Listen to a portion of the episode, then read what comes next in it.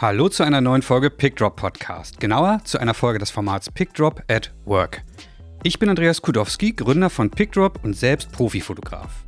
Neben dem gewohnten Interviewformat mit Gesprächen zwischen mir und anderen kreativen Fotografinnen und Fotografen lernst du hier, also bei PickDrop at Work, jedes Mal etwas Neues zu einem ganz bestimmten Thema. Und das erzähle ich dir natürlich nicht alles selber, sondern dazu nehmen dich hier Viviane und Nils mit an die Hand. Beide sind selbst seit vielen Jahren als Profis in der Fotobranche unterwegs und wollen dir hier möglichst viel von dem mitgeben, was sie über die Jahre gelernt haben. Los geht's, ich wünsche dir viel Spaß mit Viviane Wild und Nils Henrik Müller. Also, Thema Vereinbarkeit von Fotografie und Familie, das ist ein Thema, das steht bei Andreas und mir schon seit dem ersten Tag auf der Liste. Ähm, ich habe es raufgebracht auf die Liste. Andreas hat gesagt, super, machen wir, können wir aber nicht. Ähm, dann habe ich gefragt, warum nicht? Er hat gesagt, ich habe keine Familie und du bist nur ein Mann. Das würde die Diskussion ein bisschen flacher gestalten. ähm, Seid Viviane. Hallo Viviane. Guten Morgen oder hallo André. Da, Andreas wollte ich schon sagen. ja, hallo, ich, ich, hoffe, dass nicht nur Andreas zuhört. Seit wir, seit wir zu zweit sind, haben wir die Quote ja ein bisschen erhöht auf 50-50. Und dann ist vor zwei Wochen was passiert. Ich habe einen Insta-Talk gehört und in einem Nebensatz habe ich etwas gehört, wo ich gedacht habe, wow, wenn das stimmt, haben wir unsere Kandidatin. Ähm, habe direkt mich bei Andreas gemeldet, äh, der hat gelacht und hat gesagt, ja, ich habe den auch gehört, ich habe den Nebensatz auch gehört. Ähm, ruf die bitte an. Ich habe das aus Rücksicht auf ihren Familienstand dann nicht sofort gemacht, sondern erst am nächsten Morgen. Und ich freue mich, dass Julia Steinigeweg nicht sofort aufgelegt hat, als sie mich dran hatte. Hallo Julia. Hallo, ja, vielen Dank für die Einladung. Schön, dass du dir Zeit genommen hast. Sehr gerne.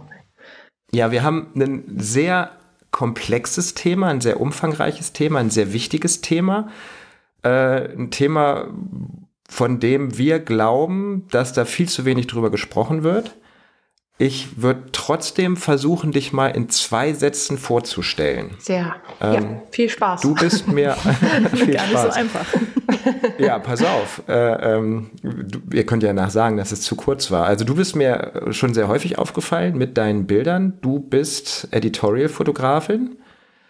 Ähm, Du bist vorzugsweise in Berlin unterwegs, hast sehr, sehr viele äh, Politiker dabei, ähm, hast aber auch sonst viele Porträts. Ich glaube, die Referenzliste sagt mehr äh, oder fasst das besser zusammen als so zwei, drei Sätze. Also wir haben hier die Zeit, Geo, Neon, Stern, SZ-Magazin, Welt am Sonntag, Spiegel, Myself. Geo und Neon habe ich nie geschafft. Du schon, aber das ist ja wie gesagt nicht der Grund für deine Anwesenheit, sondern die Tatsache, dass du Editorial-Fotografin bist und Mutter.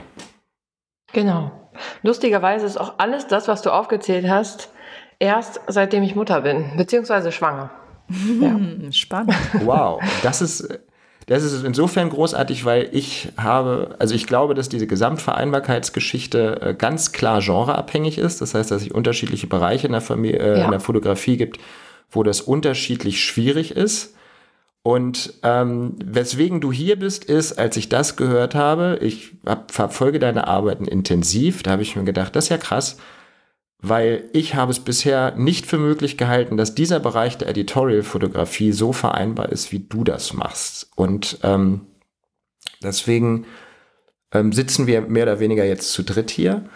Und ja, die Grundmotivation dessen, was wir hier tun, ist, dass wir eben ähm, einfach, wie gesagt, über das Thema sprechen. Wir haben hier drei FotografInnen, die das ganz unterschiedlich lösen. Und ja, dann fangen wir mal an, würde ich sagen, Viviane. Ja, ich denke mal, äh, für alle, die uns gerade zuhören, ist es vielleicht auch ganz interessant zu hören, wie lange wir überhaupt schon Eltern sind. Und äh, das ist vielleicht, glaube ich, so die erste Frage. Ich gebe mal den Ball direkt an Julia. Vielleicht magst du mal erzählen, wie lange du schon selbstständig bist und vor allem, wie lange du schon Mama bist und wie viele Kinder du hast. Ja, ich bin seit 2008 selbstständig, also da habe ich meinen ersten Job gemacht. Meinen ersten Editorial-Job hatte ich 2015, das ist jetzt zehn Jahre her. Also nee, stimmt, da war ich 25, jetzt bin ich 35, das ist zehn Jahre her. Ähm, und ich habe eine Tochter seit dem 16. Februar 2021 und bin, das ist vielleicht auch noch äh, wichtig zu wissen, weil ich gerade gesagt habe, das passiert alles erst seitdem ich schwanger bin. Ich bin am ersten Tag des Lockdowns nach Berlin gezogen und war dann, ich weiß nicht, drei Wochen später schwanger oder so, ich weiß es nicht mehr genau. Aber ähm, genau, und habe dann auch erst in Berlin und vor allem auch Politik fotografiert. Hm. Ach so, und ich habe einen, einen Mann, ähm, der wohnt mit mir hier in Berlin. der ist Lehrer, finde ich auch nicht unwichtig äh, zu erwähnen, äh, weil das ja viel mit Arbeitszeiten zu tun hat. Aber mhm. vielleicht sprechen wir darüber noch. Mhm. Ja. Wie ist es bei dir, Nils? Ja, selbstständig bin ich seit, seit 93. Das zählt aber nicht, weil da war ich ja erst 16. Ähm, und äh, wenig geschlafen äh, habe ich jetzt die letzten acht Jahre.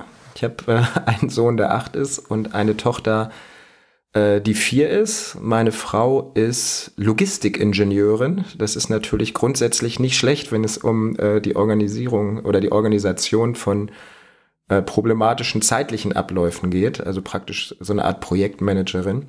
Ich muss aber zugeben, wir haben in den ersten vier Jahren haben wir ziemlich rumgeeiert und äh, das Ereignis, was äh, dazu geführt hat, dass wir eine wirklich gute Lösung haben, ist eigentlich erst nach vier Jahren aufgetreten. Mhm. Aber da kommen wir sicherlich auch noch zu. Ja, dann äh, fange ich mal an, darüber zu reden, was bei mir passiert ist. Und zwar bin ich seit 18 Monaten Mama bin aber seit 2014 selbstständig und ähm, ja, mein Kind heißt Enno. Seitdem er auf der Welt ist, hat sich schon einiges verändert. Also ich kann auch nur sagen, wie bei Nils, mein Schlafmangel ist defizitär. ich frage mich immer, wie das geht ohne Kaffee am Morgen.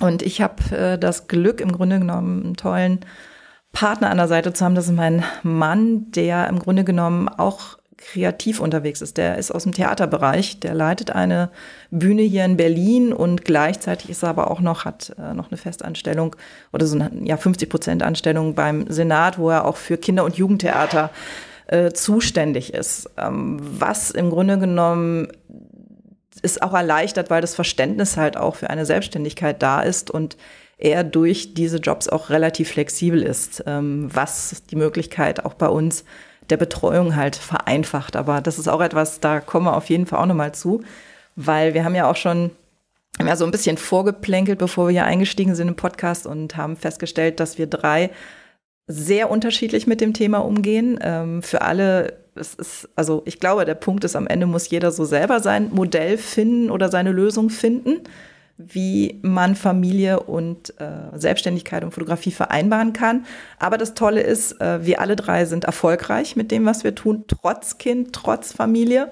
Und ich glaube, das ist erstmal schon mal eine positive Sache oder den wir Mut machen können für alle Fotografen und Fotografinnen, die uns jetzt gerade zuhören, dass ihr euch gar nicht so viel Sorgen machen müsst, weil es ist möglich und äh, man schafft es trotzdem weiterhin Geld zu verdienen und äh, ja, seinem Traum der Fotografie weiter nachzukommen. Ich glaube, das ist so das erste Fazit, was ich von unseren kleinen Gesprächen ja schon mal ziehen würde. Dann ist, müssen wir jetzt klären, zu welchem Preis. ja.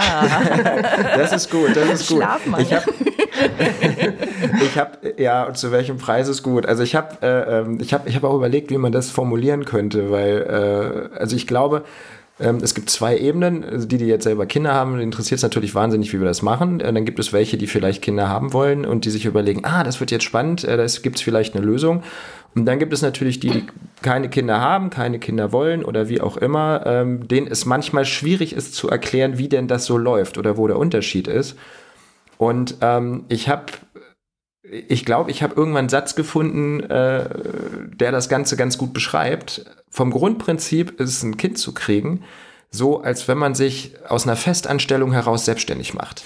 Ja, du stellst dir das alles ganz nett und lustig vor und äh, ganz romantisch und überhaupt. Und ähm, dann wird deine Naivität praktisch mit dem Vorschlaghammer einmal äh, zur Seite geschoben und du stellst fest, oh, es ist doch eigentlich ganz anders, äh, ganz komplex. Äh, es sind viel mehr Dinge als das, womit ich gerechnet habe. Dann gibt es vielleicht viele Leute, die haben vorher gesagt haben, Mensch, da musst du drauf achten oder da musst du drauf achten, aber es ist halt trotzdem, es ist einfach komplettes Neuland in dem Moment. Und in einem ähm, äh, normalen Festangestelltenverhältnis ist es natürlich so, da gibt es die Elternzeit, die kannst du nehmen, da gibt es verschiedene Sachen. Und es ist trotzdem noch so, dass es ziemlich komplex ist. Bei einer Selbstständigkeit wird das dann tatsächlich noch komplexer. Und das, was Julia gerade gesagt hat, zu welchem Preis man diese Veränderungen dann äh, hat oder äh, man das Ganze organisiert kriegt. Das finde ich eine sehr schöne Formulierung. Welchen Preis hast du denn gezahlt im Verhältnis zu vorher? Ich würde dir erstmal so ein bisschen widersprechen. ich, das ist schön. Also nur weil es bei mir anders gelaufen ist, beziehungsweise weil ich glaube, dieses dass man, du hast es ja verglichen, dass man äh, aus, aus der Festanstellung in die Selbstständigkeit geht und dann überrascht wird, wie anstrengend das ist oder wie, wie anders und wie naiv man war. Und bei naiv habe ich so aufgehorcht und gedacht, ich glaube, ich war noch nie so naiv und ich bin noch nie so gut mit Naivität durchgekommen wie mit dem Kind. Weil ich habe, beziehungsweise wurde ich angesteckt von der Naivität eines sehr lieben Bildredakteurs. Äh, Andreas kennt ihn auch äh, beim Spiegel. Ein großes Lob äh, dabei an den Spiegel. Das muss ich jetzt einfach mal sagen. Ähm, sehr familienfreundlich ist es da. Und ich, ich habe den Anruf bekommen zum, für meinen ersten Politikerjob. Ähm, und da kam die ganz, der ganz naive Vorschlag, wieso? Ah, das Kind ist vier Wochen alt, nimm's doch mit.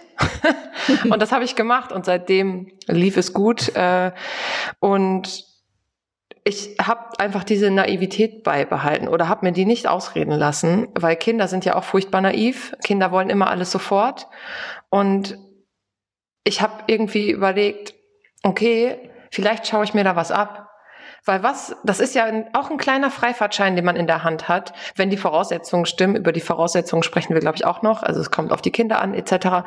Ähm, ich hatte einen tollen Freifahrtschein. Äh, meine Tochter ist da sehr entspannt und ich habe gedacht, ey, wieso? Ich höre jetzt einfach auf sie, mal gucken, was passiert. Ich richte mich einfach nach ihr. Ich nehme sie mit und dann, was soll, was soll passieren? Die Welt geht nicht unter. Und dann ähm, habe ich gedacht, ja, selbst wenn jemand ein Problem hat, ist es mir eigentlich egal, weil jemand, der Probleme damit hat, dass ein Kind zehn Minuten seine Mutter braucht, der hat eigentlich andere Probleme oder keine Zeit. Und für Letzteres finde ich auch eine Lösung. Weil keine Zeit ist ja auch da sind wir auch grundsätzlich drauf trainiert als FotografInnen und ähm, ja, zur Not nehme ich halt den linken Arm zur Hilfe und fotografiere einhändig und habe links das Kind auf der Schulter sitzen oder so. Also genau. Aber Gibt es von sowas ein Making-of-Bild? Ja, Deswegen habe ich es extra gesagt, weil ich habe gerade noch mal ins Fotoalbum geschaut und gesehen, ah ja, da war ja was. Ja. Aber ich finde es schön, dass du diese Naivität ansprichst, weil äh, und auch deine Einstellung dazu, weil mir ging es ähnlich. Interessanterweise, seitdem ich Mama bin, habe ich mir so gedacht, ja, wenn da jemand nicht mit klarkommt, dann habe ich nicht das Problem, sondern die anderen. Ja. Und äh, Kinder gehören halt in unsere Gesellschaft und sind Teil davon. Und warum sollten wir, nur weil wir als Fotografen Fotografinnen sind und äh, das nicht irgendwie, also selbstständig sind, damit aufhören, Kinder zu kriegen? Und mir ging das ähnlich. Also ich sag mal, ähm, ich sag mal so, am Anfang war es schon so, dass ich mir bestimmte Dinge natürlich vorgestellt habe, wie Sachen laufen. Ich weiß noch, ich glaube, ich habe ja hier, bin ja in einer Bürogemeinschaft hier in ähm, Berlin und äh, oder Studiogemeinschaft und da war es so, dass ich gedacht habe, ja, so vielleicht sieben Monate bin ich raus und dann kehre ich halt wieder zurück und habe dann eigentlich nach drei Monaten schon direkt revidiert und dachte, nee, ich nehme jetzt das Jahr, weil ich einfach auch, also ich hatte Bock drauf und ich weiß aus Erfahrungen mit anderen Fotografinnen ähm, oder auch Kolleginnen, die in, ähm, zum Beispiel in Postproduktion unterwegs waren, meinten, um Gottes Willen, erzähl das nicht deinen Kunden, dass du schwanger bist und oh Gott, ja, lass das Kind außen vor. Ich habe es nie gemacht. Ich habe es immer erwähnt und interessanterweise habe ich dafür eher positive Zustimmung bekommen und ich habe keine Jobs darüber verloren. Ganz im Gegenteil. Also auch wie bei dir. Es läuft jetzt viel effektiver bei mir als vorher, weil es auch effektiver laufen muss. Und dieses, ja, das Kind außen vor lassen, finde ich schwierig, weil es ist Teil von mir und es ist, gehört dazu. Und am Ende finde ich, wenn man damit offen umgeht und sagt, ich probiere das. Ich glaube, es ist auch so die Sache, wie du bei dir gesagt hast, dieses, was soll denn passieren? Ich mache es einfach und gucke, was passiert. Und ähm, ich glaube, wenn man die Einstellung hat und es einfach drauf ankommen lässt und äh, guckt, was gibt's für Möglichkeiten, dann passiert meistens was sehr Positives. Also das ja. kann ich nur bestätigen. Du hast ja gerade gesagt, äh, ihr müsst dann, also dass man damit leben muss und äh, dass auch andere Menschen damit leben müssen, dass man das Kind hat und Kinder gehören in die Gesellschaft und so weiter. Ich finde, dazu gehört auch, dass man mh, sich vielleicht viel mit so Female Empowerment beschäftigt, was ich vorher nie getan habe, ehrlich gesagt. Ähm, und da habe ich gemerkt, ja, ich habe auch einmal eine ganz andere Wertschätzung der Care-Arbeit gegenüber. egal ob Mann oder Frau, aber in dem Fall, äh, also wenn ich dann da am Set bin mit dem Baby, dann denke ich, ja, jetzt ähm, kann ich da auch stolz drauf sein. Und wenn das Kind schreit und muss gestillt werden, ja, mein Gott, da muss irgendein PolitikerInnen müssen die halt warten, auch wenn sie keine Zeit haben. Es ist mir dann egal, weil ich leiste auch in dem Moment einen Beitrag zur, zum für die Gesellschaft. So, das muss man einfach so sehen und es stimmt auch. Ähm, und in dem Sinne glaube ich, dass Kinder, wenn man mm, so eine ich glaube, da sind verschiedene Vor äh, vorher für notwendig, aber wenn Kinder dann da sind, können sie so richtige, ich sag mal so Empowerment-Werkzeuge sein. Mhm. Wenn man, wenn man es, mm, also, beziehungsweise war es das für mich. Ich möchte gar nicht sagen, dass es grundsätzlich so ist, aber ich glaube, bevor man äh, oder im, im Laufe der Professionalisierung von FotografInnen spielt halt eine Rolle, dass man eine äh, Distanz zum Job gewinnt, also eine professionelle Haltung entwickelt, sag ich mal, wo vielleicht Gefühle ähm, nicht direkt oben stehen, sondern vielleicht erstmal bei Verhandlungen zum Beispiel, da, ne, da, also einfach einen Abstand zum Beruf zu gewinnen und zu sagen, nee, ich bin jetzt schüchtern, ja, und ich mag keine Akquise machen und telefonieren ist auch nicht so mein Ding. Ja, aber du hast nun mal auch ein Business und äh, überleg dir doch einfach, wer du sein willst in dem Business, ne? Und, und bau dir deine professionelle Figur, die du sein willst. Und dann ist man schon mal viel freier in der, im Bewegungsradius, sage ich mal. Mhm. Ähm, und wenn man wenn man das dann gelernt hat, dieses Emotionale so zurückzustellen und Gefühle außen vor zu lassen, in manchen Bereichen jetzt, ne, also in manchen Situationen, sag ich mal, und dann kommt aber dieses Kind und man ist völlig überwältigt. Man ist sowieso nicht ganz zurechnungsfähig gefühlt, weil man irgendwie noch unter Drogen steht von PDA und Co. und Hormonen und Stillen und was da alles mit reinspielt oder nicht stillen. Ähm, und dann merkt man auf einmal, ah, okay, das Kind kommt mit, aber mit dem Kind kommt ja nicht nur ein Kind mit. Das ist ja nicht nur ein Fleischklops, den man versorgen muss, sondern was weiß ich, du hast körperliche Auswirkungen da, dadurch, dass dein Kind dabei ist, wenn es schreit, ja, haltet euch fest, tun einem die Brüste weh, falls ihr es noch nicht gehört habt, und zwar höllisch. Und wenn ein Interview noch eine Stunde länger dauert als geplant, dann ähm, tut es richtig weh.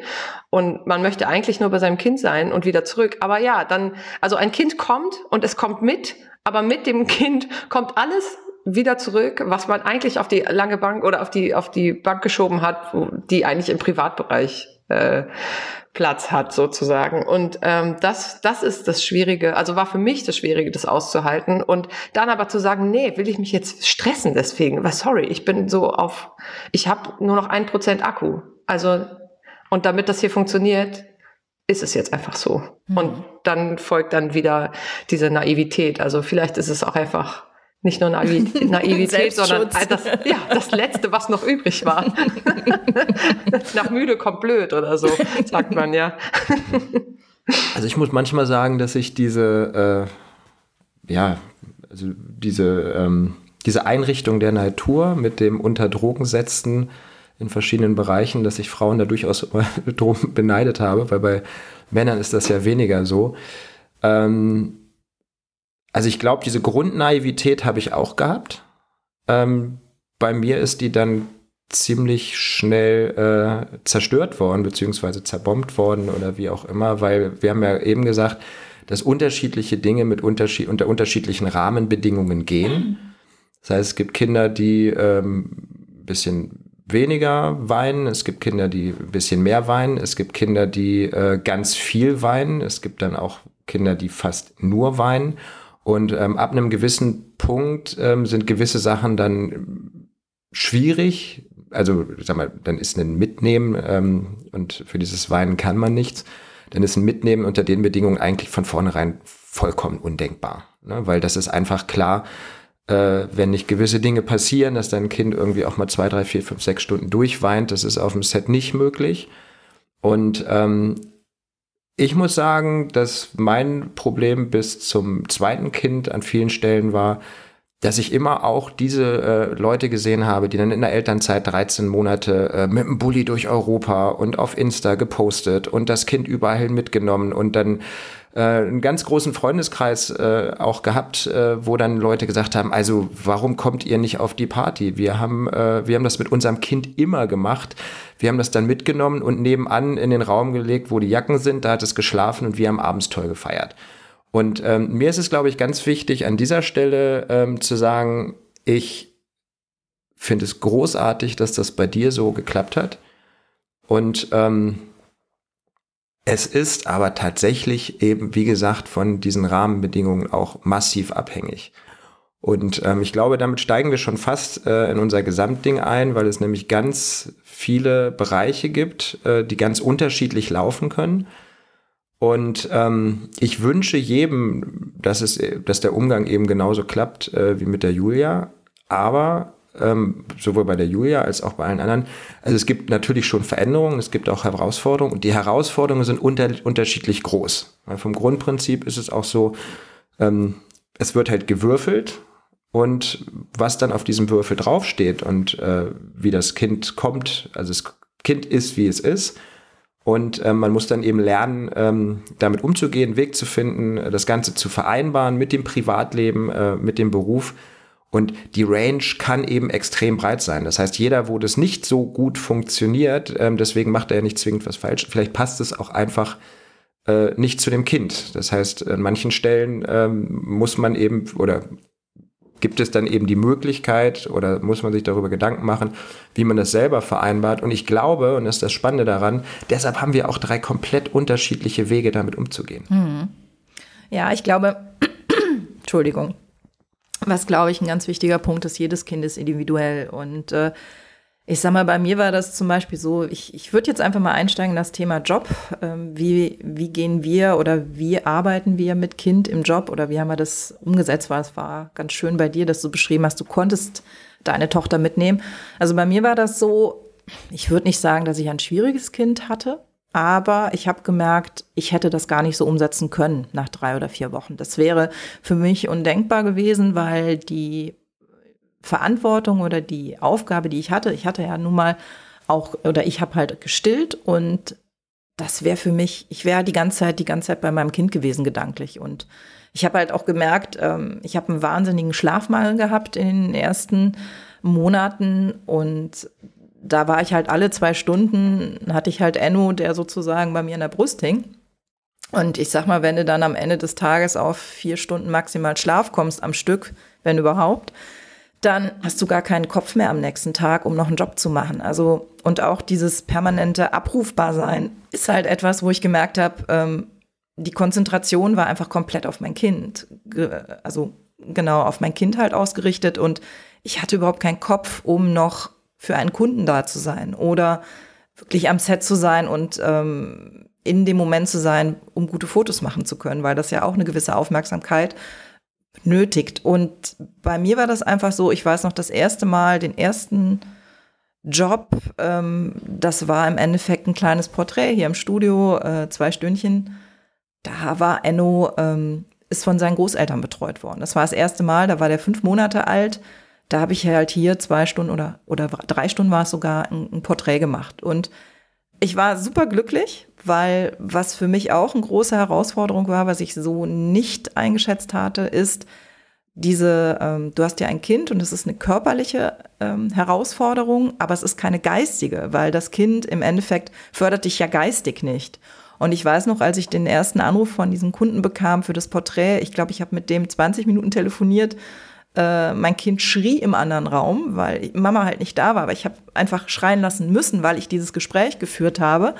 Ähm, und ja, ich war aber trotzdem so glücklich danach, weil ich einfach wieder diesen Austausch hatte, weil ich für etwas angefragt worden bin, wo mein Herz für brennt, für die Fotografie. Und das war für mich wirklich, wo ich gesagt habe, boah, ich freue mich auf diese drei Stunden diese drei Stunden habe ich dann auch wirklich sehr genossen und ich fand es auch toll, wieder mal für mich was zu haben, eben nicht nur Mutter zu sein, sondern anders wahrgenommen zu werden.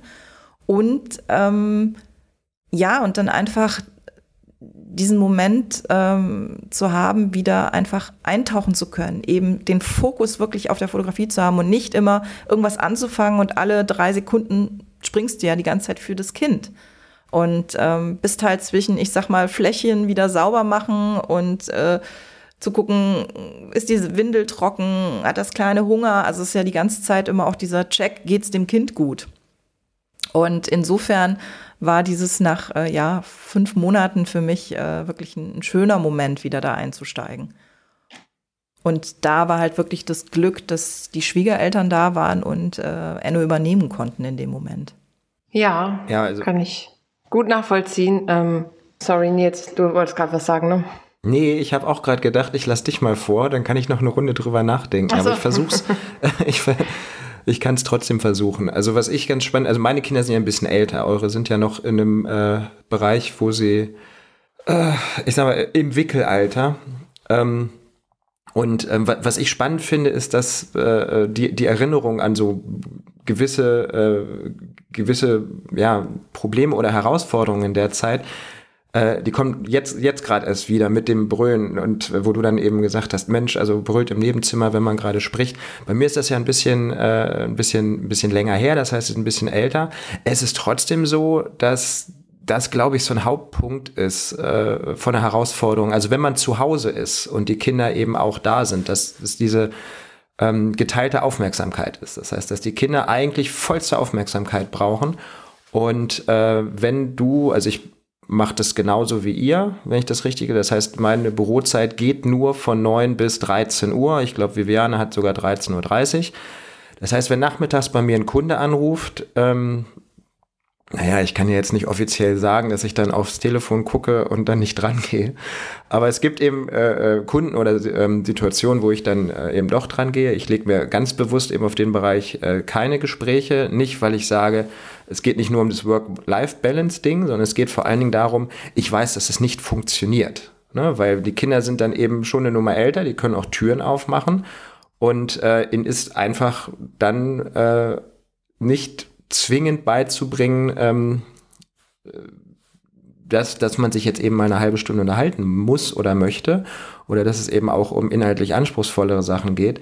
Und ähm, also ich merke bis heute immer wieder, dass eben in diesem Zeitraum in der Familie, wenn dann das Telefon klingelt oder wenn dann irgendwie eine Mail kommt, äh, wo du dann drauf guckst, dass ja, dass man im Endeffekt eine Weile braucht, um so eine gewisse Ruhe zu entwickeln damit man mit der Aufmerksamkeit dann nicht sofort weg ist. Weil in dem Moment, wo die Aufmerksamkeit dann eben von den Kindern oder aus der Situation draußen ist, ähm, habe ich schon das Gefühl, dass die das dann merken und dass dann eben eine gewisse Unruhe auftritt äh, und dann dieses ganze System manchmal so ein bisschen ins Wanken gerät. Und ähm, das ist für mich so eine der, der großen Herausforderungen, ne? dass halt äh, unter der Woche zu den in Anführungsstrichen normalen Arbeitszeiten eben die Kommunikation und dass man eben permanent so diese geteilte Aufmerksamkeit hat. Also dass man im Büro schaut, äh, das versuche ich sehr intensiv, deutlich effizienter zu werden. Und ich habe festgestellt, dass man in dieser Zeit von 9 bis 13.30 Uhr mehr schaffen kann als früher an einem ganzen Arbeitstag im Büro mit acht bis neun Stunden, weil die Effizienz halt einfach zunimmt. Und ich mache das aber auch gerne, weil ich einfach merke, ähm, dass ich ja, es ärgert mich dann eher, wenn ich für irgendwas eine halbe Stunde länger brauche, weil ich denke, ja, Mensch, das ist doch, das ist doch verschenkte Zeit. Warum soll ich eine halbe Stunde länger im Büro sitzen, wenn ich die Möglichkeit habe, eben Zeit mit meiner Familie zu verbringen? Aber das klar abzugrenzen, also dass man dann eben in einer Zeit, wo auch normalerweise jemand anrufen würde für Jobs, also ich sage einfach mal von 14 bis äh, 18 Uhr, ähm, das ist das, was mir immer wieder schwerfällt. Oder wo das zwischendurch dann eben auch mal passiert, dass dann eben so ein Störer da reinkommt oder so ein Anruf da reinkommt. Ähm, viele, viele Sachen kann ich mittlerweile ganz gut nebenbei machen, aber wo dann einfach merkst, okay, das zieht dich da jetzt raus. Und diese Sachen dann eben übereinander zu kriegen, das finde ich persönlich nach wie vor sehr schwierig. Ich finde es auch total schwer zu entscheiden, wann muss ich die Tür zumachen, beziehungsweise hm, nochmal auch, weil ihr auch darüber gesprochen habt, über die Voraussetzungen. Ich wohne in einer Wohnung, die ist groß, aber die ist so, dass man keine Ruhe hat. Also es gibt keinen Raum, wo man den anderen nicht hört. Deswegen fällt das flach. Also wenn ich telefoniere, ist immer ein Kind im Hintergrund so. Oder sie ist halt nicht da in der Kita. Ähm, und ich glaube, es ist, für mich war es immer so schwer zu entscheiden, okay, ist das jetzt ein Job, wo ich sie mitnehmen kann? Oder geht das? Was brauche ich dafür? Weil es gehört ja einerseits dazu, vor dem Kunden zu kommunizieren. In meinem Fall sind das oft Redaktionen gewesen, nicht immer, aber oft äh, zu sagen, ja, kann ich machen, aber ich brauche das, das und das, sonst kann ich es nicht machen. Und das kann ich nicht machen. Ich kann nicht acht Stunden lang eine Reportage in Hinterpusemuckel fotografieren und dann eine Stunde hinfahren, weil mein Kind rastet nach zehn Minuten Autofahrt komplett aus und ich komme da gar nicht hin mit Kind. Das geht nicht. Mittlerweile schon, aber ihr kennt das. Es ändert sich ja minütlich, was Kinder wollen und was nicht. Ähm, danke, dass du das, Andreas wird jetzt äh, geht die rote Lampe an, du hast wieder unterbrochen. Nein, Danke, dass du das mit dem Fahren sagst. Geht Weil das nicht. ist, das ist nämlich, das ist ein Punkt, ne? Das ist auch wieder ja. mit dem, mit dem, mit dem, äh, mit dem Bulli durch Europa fahren. Es gibt Kinder, die setzt du ins Auto, die rasten nach fünf Minuten mein aus. Mein Kind fährt äh, erst seit dem Italienurlaub dieses Jahr, weil wir mussten und vielleicht, weißt du, man muss sich ja, man versucht es einmal und dann klappt es nicht und dann versucht man es nicht mehr, weil es so horrormäßig lief. Und dann irgendwie bringt ein irgendeine Situation dazu, dass man es doch wieder versucht.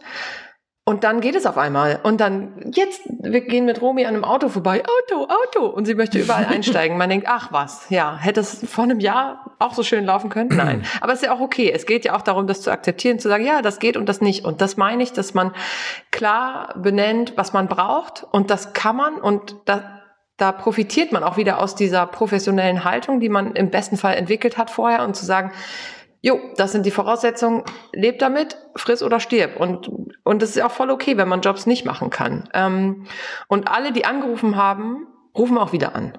Also da, darauf kann man auch vertrauen. Meistens rufen sie wieder an. Es ist besser, als den Job zu machen und ihn wieder zu verlieren. Nils, machst mich wahnsinnig. Nein, was möchtest du Das tut mir leid. Nein, ich habe ich hab. Du hast den Finger gehoben. Du weißt ja, ich bin ich, auch Lehrerin und nehme dich jetzt dran. Ach, du bist auch Lehrerin? Ja, sprich. Sonst gibt es ein Minus. Nein, aber äh, du hast was ganz, ganz, ganz Entscheidendes gesagt, nämlich dieses, es ruft jemand an, du sagst, ich brauche das, das, das, friss oder stirb. Und ich glaube, dass man, wenn das das erste Mal passiert, da gibt es zwei Möglichkeiten. Entweder äh, es ist eine Notsituation, das heißt, du musst es sagen, oder man hat wirklich den Mut, es zu tun. Weil ich glaube, dass das bei ganz vielen, äh, also bei Frauen ist es ja dann wahrscheinlich eher so das Ding, ich möchte es, ja, und äh, also nein, das ist falsch rum. Ich glaube, dass, ähm, dass, dass Männer, nee, jetzt weiß ich, was ich sagen Ich glaube, dass Männer häufig diesen Mut einfach nicht haben, weil die dann viel mehr rumeiern. Wie geht, was ist jetzt mit dem Job und ähm, das, was Ereignis, was bei mir alles verändert hat, ähm, wo ich dann im Nachhinein sage, das ist das Beste, was mir passieren konnte für die, äh, für jetzt für die vier Jahre danach. Ähm, da habe ich selber nicht den Mut zu gehabt. Ne? Es sind die ersten vier Jahre ein paar Sachen passiert, wo weiß ich was, meine Frau hat angerufen, dass der Kleine nächsten Tag eine OP hat und dann äh, äh, bin ich äh, angstvoll zu der äh, Kommunikationsdame gegangen während des Vorstandsshootings, was drei Tage dauert und sie hat gesagt, ja, dann fahren Sie gefälligst nach Hause. Der Vorstandsvorsitzende wird, äh, wird noch einen anderen Termin frei haben, da finden wir was. Mhm. Das war was zum Beispiel, solche Sachen sind mir ein, zwei, dreimal passiert oder eben wo eine achttägige äh, Reise, wo ich eigentlich nicht hin wollte, weil meine Frau mich, äh, das war der größte, äh, das, der größte oder schwierigste Moment, weil sie gesagt hat, bitte tu es nicht. Und ich habe gedacht, Mensch, das ist der größte Kunde. Wenn wir den verlieren, dann sind wir raus. Und dann haben wir die Reise auf fünf Tage, drei Kontinenten runtergebolzt zusammen mit dem Kunden. Aber selbst die Sachen haben bei mir noch nicht gereicht, ja, um den Mut zu entwickeln, das offener zu kommunizieren. Und passiert ist es dann erst in dem Moment, wo es wirklich ein Notfall war. Und nämlich, äh, die Geschichte erzähle ich ganz gerne. Ich versuche sie diesmal kurz zu fassen. Ähm, ich habe einen großen Pitch gewonnen mit 16 Einzelshootings, äh, People äh, europaweit, äh, äh, Deutsch, also viel Deutschland, ein bisschen Europa, ein bisschen interkontinental. Sollte ein Kick-Off-Meeting werden. Meine Tochter war gerade drei Monate vorher geboren und die hat eine Woche lang durchgeweint. Ich hatte das, äh, den Pitch gewonnen und äh, wir standen da oder meine Frau stand da auch mit der Erinnerung an den ersten Durchgang und hat gesagt, das schaffen wir als Familie nicht.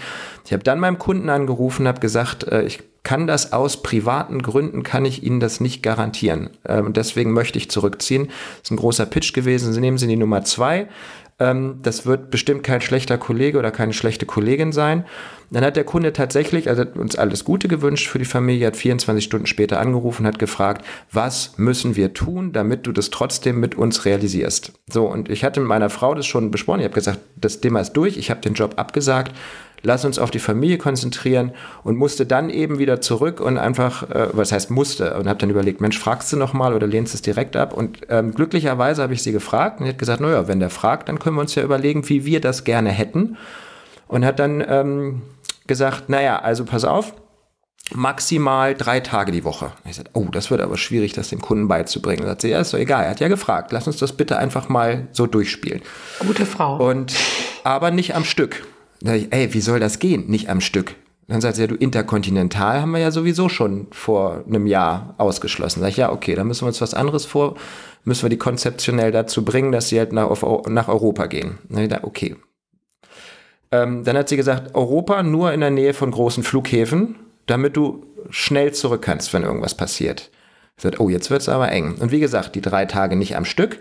Und Location-Besichtigung, Vorbereitung, den ganzen Krempel, davon machst du nichts, dafür hast du nicht die Zeit. Äh, wir brauchen dich hier.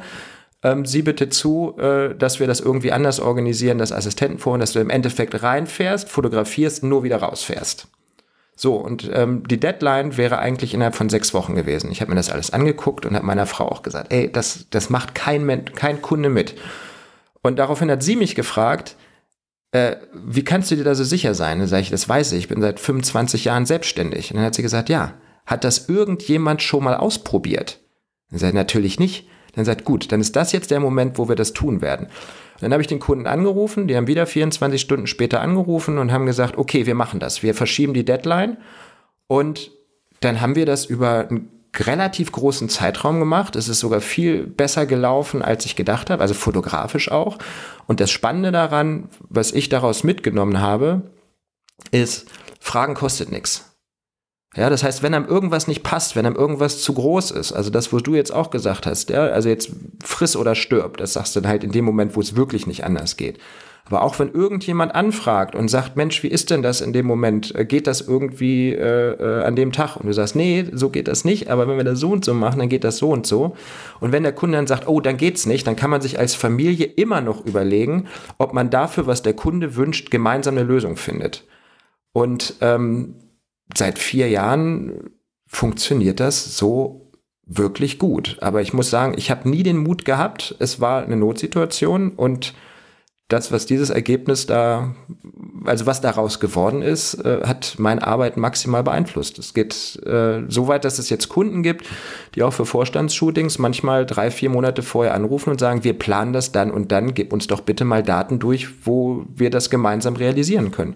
Und dadurch ist plötzlich eine Planbarkeit drin. Ne? Also ich habe zwei Tage die Woche, also ich fotografiere nur drei Tage die Woche. Ich habe zwei Tage die Woche, wo ich äh, quasi keine Jobs annehme.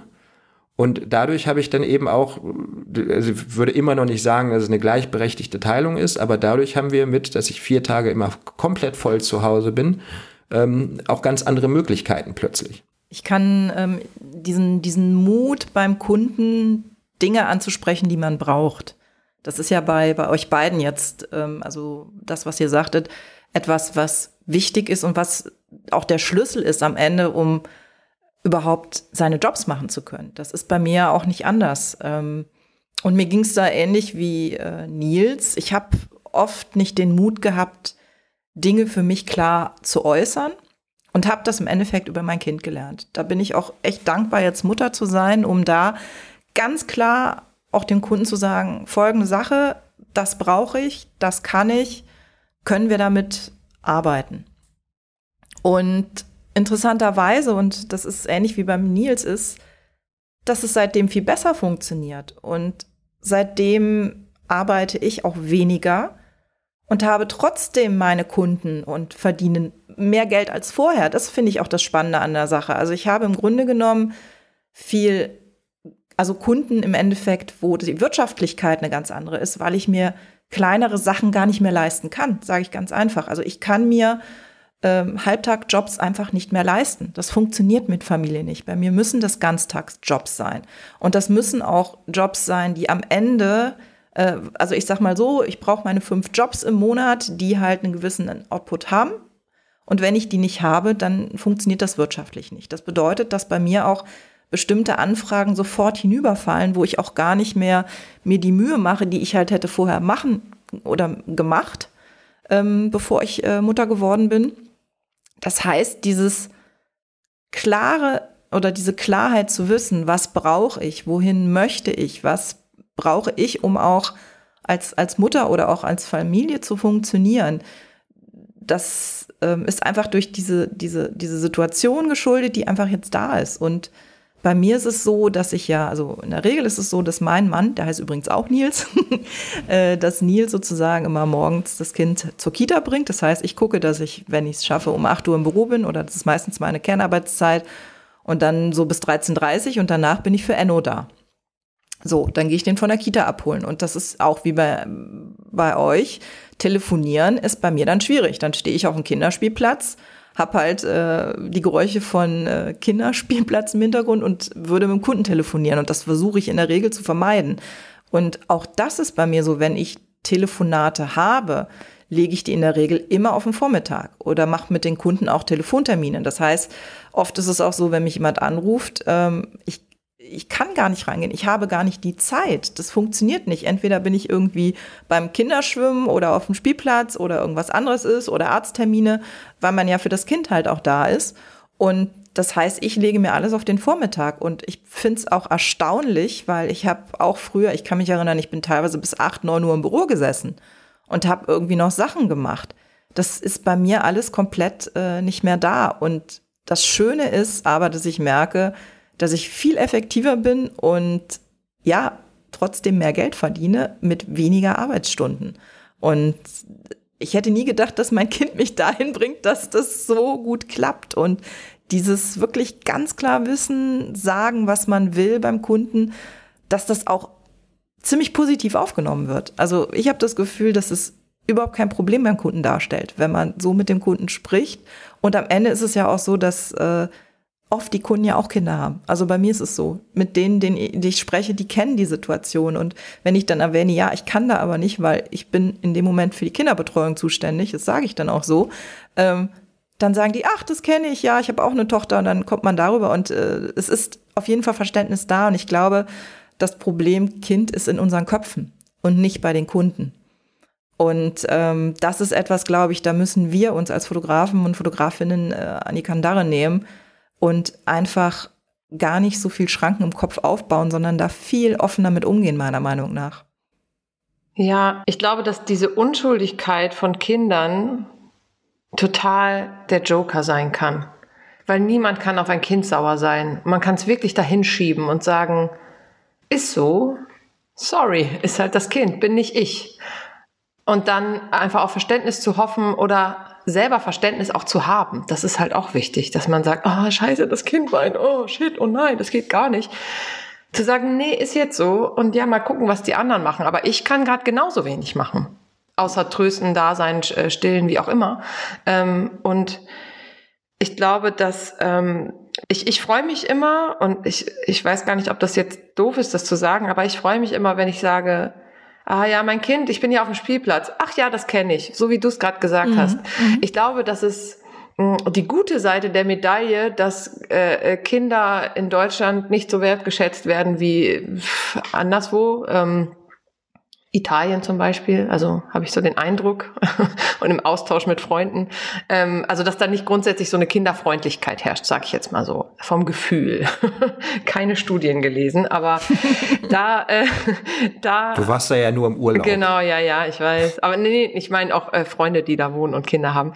Und da mh, das ist die Kehr, also das ist die gute Seite dieser äh, schlechten Medaille, dass halt Kinderunfreundlichkeit herrscht, dass alle Leute, die Kinder haben, sich freuen, wenn jemand mal für seine Bedürfnisse oder die der, der Kinder einsteht und sagt, ja, oh, sorry, ich bin hier auf dem Spielplatz. Ach ja, okay, ich auch eigentlich, aber ich habe mich versteckt auf der Toilette äh, im Park, damit es äh, professionell klingt. Und schon hat man irgendwie auch gleichzeitig ein Thema miteinander, mhm. was bei Kunden ja auch super wichtig ist, dass man zwischenmenschlich irgendwie zusammenpasst.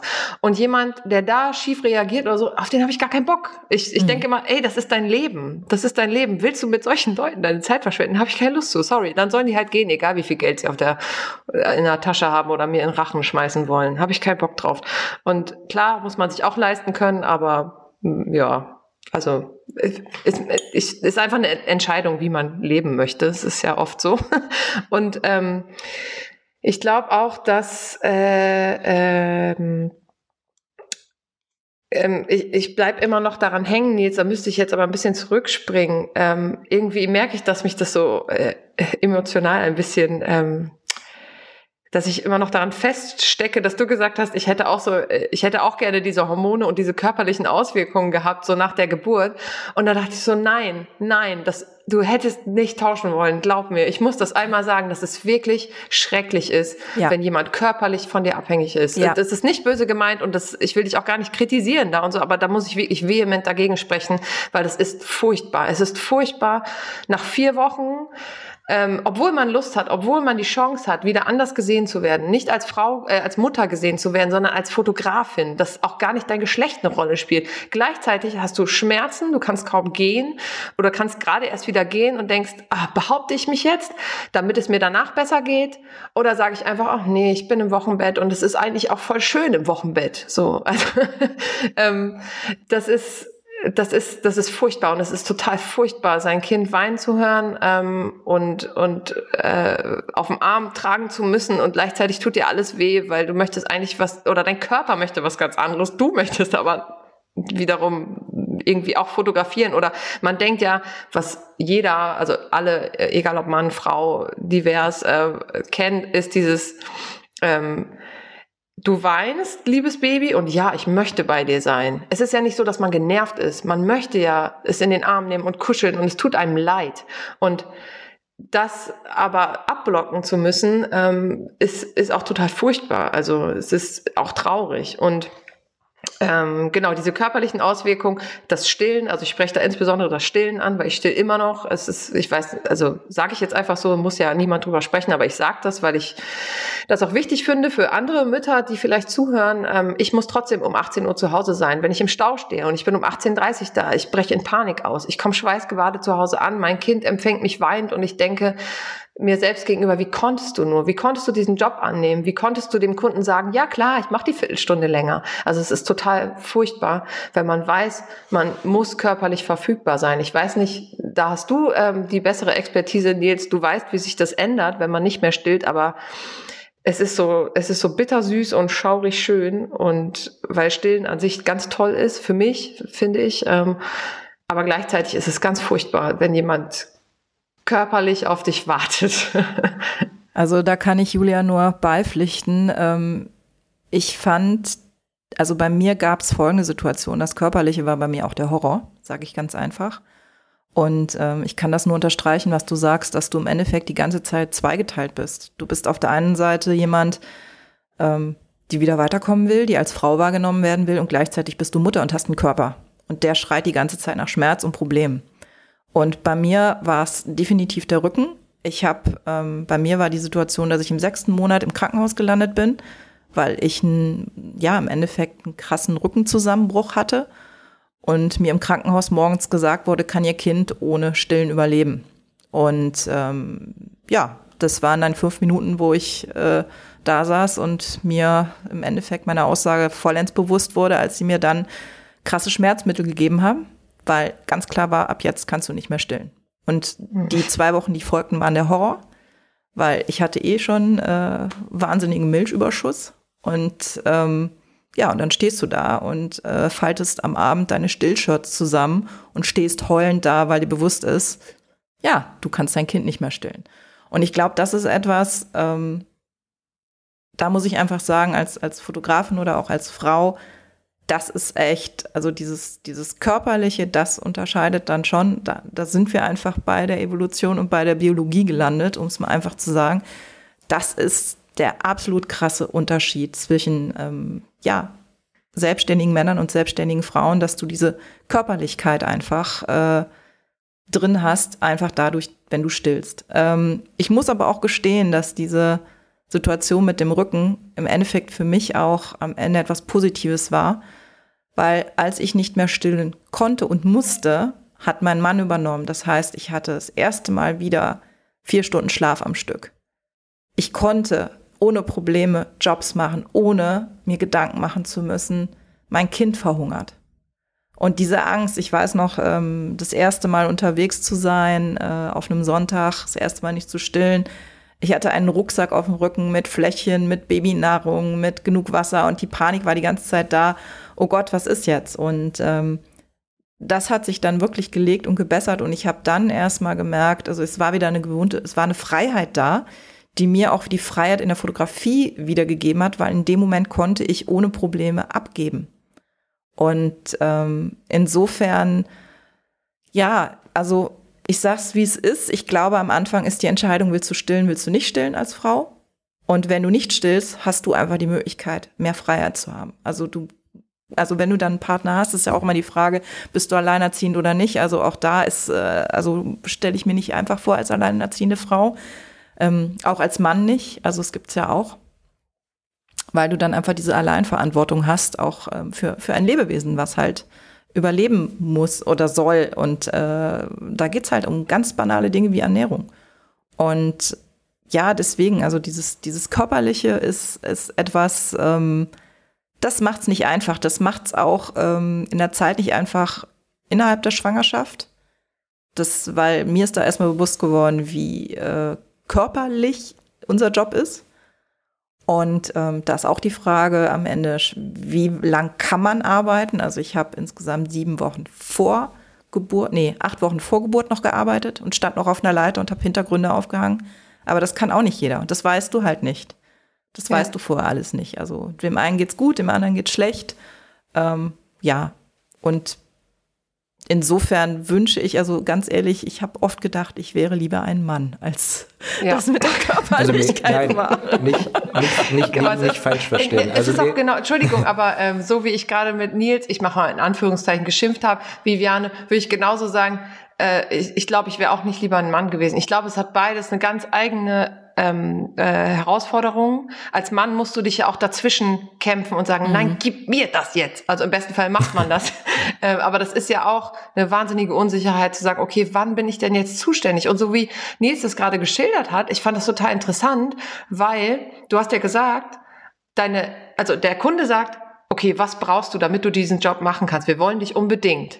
Und das ist dann immer noch schwer fällt, als Mann zu sagen, ja, okay, ich hätte gern das, das, das, das, das. Und es war deine Frau, die dir gesagt hat, okay, das brauchen wir. Das fand ich total interessant, dass du das so geschildert hast, dass du Korrekt. auch also sie quasi der Übersetzer von dem Baby an dich war und sie dir in dem Moment, ich weiß nicht, ob sie dir Mut gemacht hat, aber gesagt hat, so, du sagst das jetzt, sprich es aus. Und das äh, ist, glaube ich, auch, ähm, also ich glaube, dass du ihr erstmal sehr dankbar sein dafür, dafür sein kannst, dass sie das getan hat und gleichzeitig warst du sehr mutig, weil du als Mann, der wahrscheinlich auch super oft zu hören bekommt, wieso kann das nicht die Frau machen? So, das ist, glaube ich, auch in, so drin. Und ich glaube, das ist, ich würde jetzt mal vorurteilsmäßig behaupten, vielleicht in der Branche, wo ihr unter, äh, unterwegs seid, vielleicht auch noch eher so als bei Redaktionen, also Redaktionen, für die ich arbeite. Ich weiß es nicht. Also ich hatte, wenn, wenn mir Jobs abgesagt wurden, waren das Corporate Jobs, die gesagt haben, ah, mit Kind wird schwierig und Vorstandschef und so. Aber ähm, Genau, deswegen, daher kommt meine Herleitung. Aber nochmal zurück zu Nils. Ich glaube, dass es halt für Männer auch super schwierig ist, da eine Rolle zu finden und dass es vielleicht, ähm, ja, dass oft öfter dieser Spruch kommt, wieso, was ist denn mit der Mutter? Das ist, das, das ist, das ist tatsächlich was, äh, was der ganz, ganz große Unterschied ist. Ich äh, kommuniziere aktiv auf meinen Jobs, äh, wo meine Kinder sind und eine Frau wird gefragt, wo hast du denn dein Kind gelassen?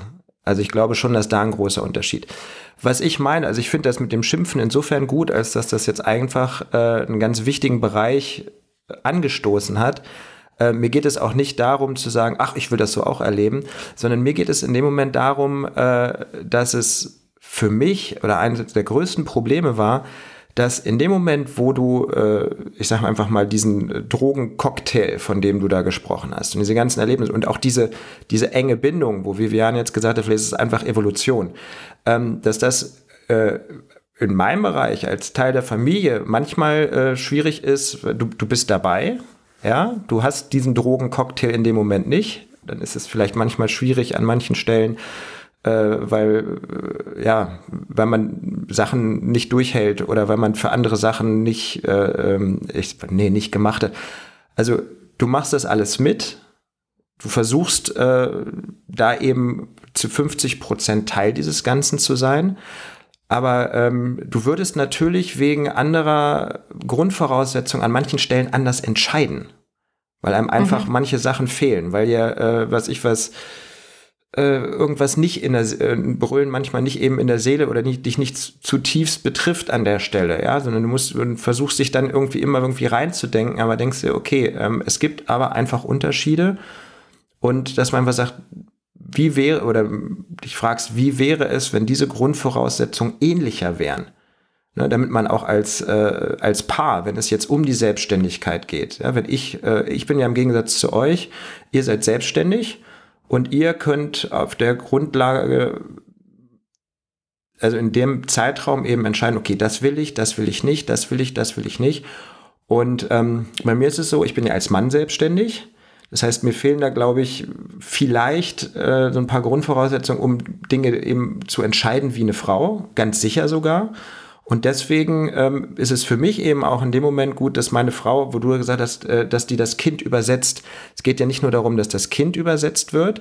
Es geht vor allen Dingen auch darum, dass äh, es für mich wichtig ist zu verstehen, wie geht es denn der Frau? Was braucht denn die Frau? Weil ich da nämlich gewisse Sachen manchmal, so viel Mühe ich mir auch gebe von morgens an, vielleicht gar nicht nachvollziehen kann, weil ich die Gesamtsituation, die emotionale Gesamtsituation ähm, nicht in dem Maße äh, teile, wie ich es selber gerne würde, weil diese Rahmenbedingungen halt einfach andere sind. Das heißt, ich gucke mir das an und versuche zu interpretieren. Ich glaube, dass diese Kommunikation untereinander, also was sich äh, die Frau in der Zeit eben auch wünscht, dass das ganz wichtig ist. Und wenn man das dann eben nicht versteht, sondern äh, jemand hat, der äh, einem das dann bereitwillig übersetzt, dann hat man am Ende des Tages vielleicht genau diese glückliche Situation, die es dann in dem Moment gab die dann eben dazu geführt hat, dass sich bei uns das komplette Arbeitsleben äh, umgedreht hat, muss man einfach sagen. Ja, wenn man mal so sehen will, bei uns allen, wenn ich das so zusammenfasse, ist es ja das, was Positives aus der ganzen Sache entstanden ist. Also bei Julia die Möglichkeit, dass du wirklich äh, Jobs machen kannst, wo du deine Tochter mitnehmen kannst.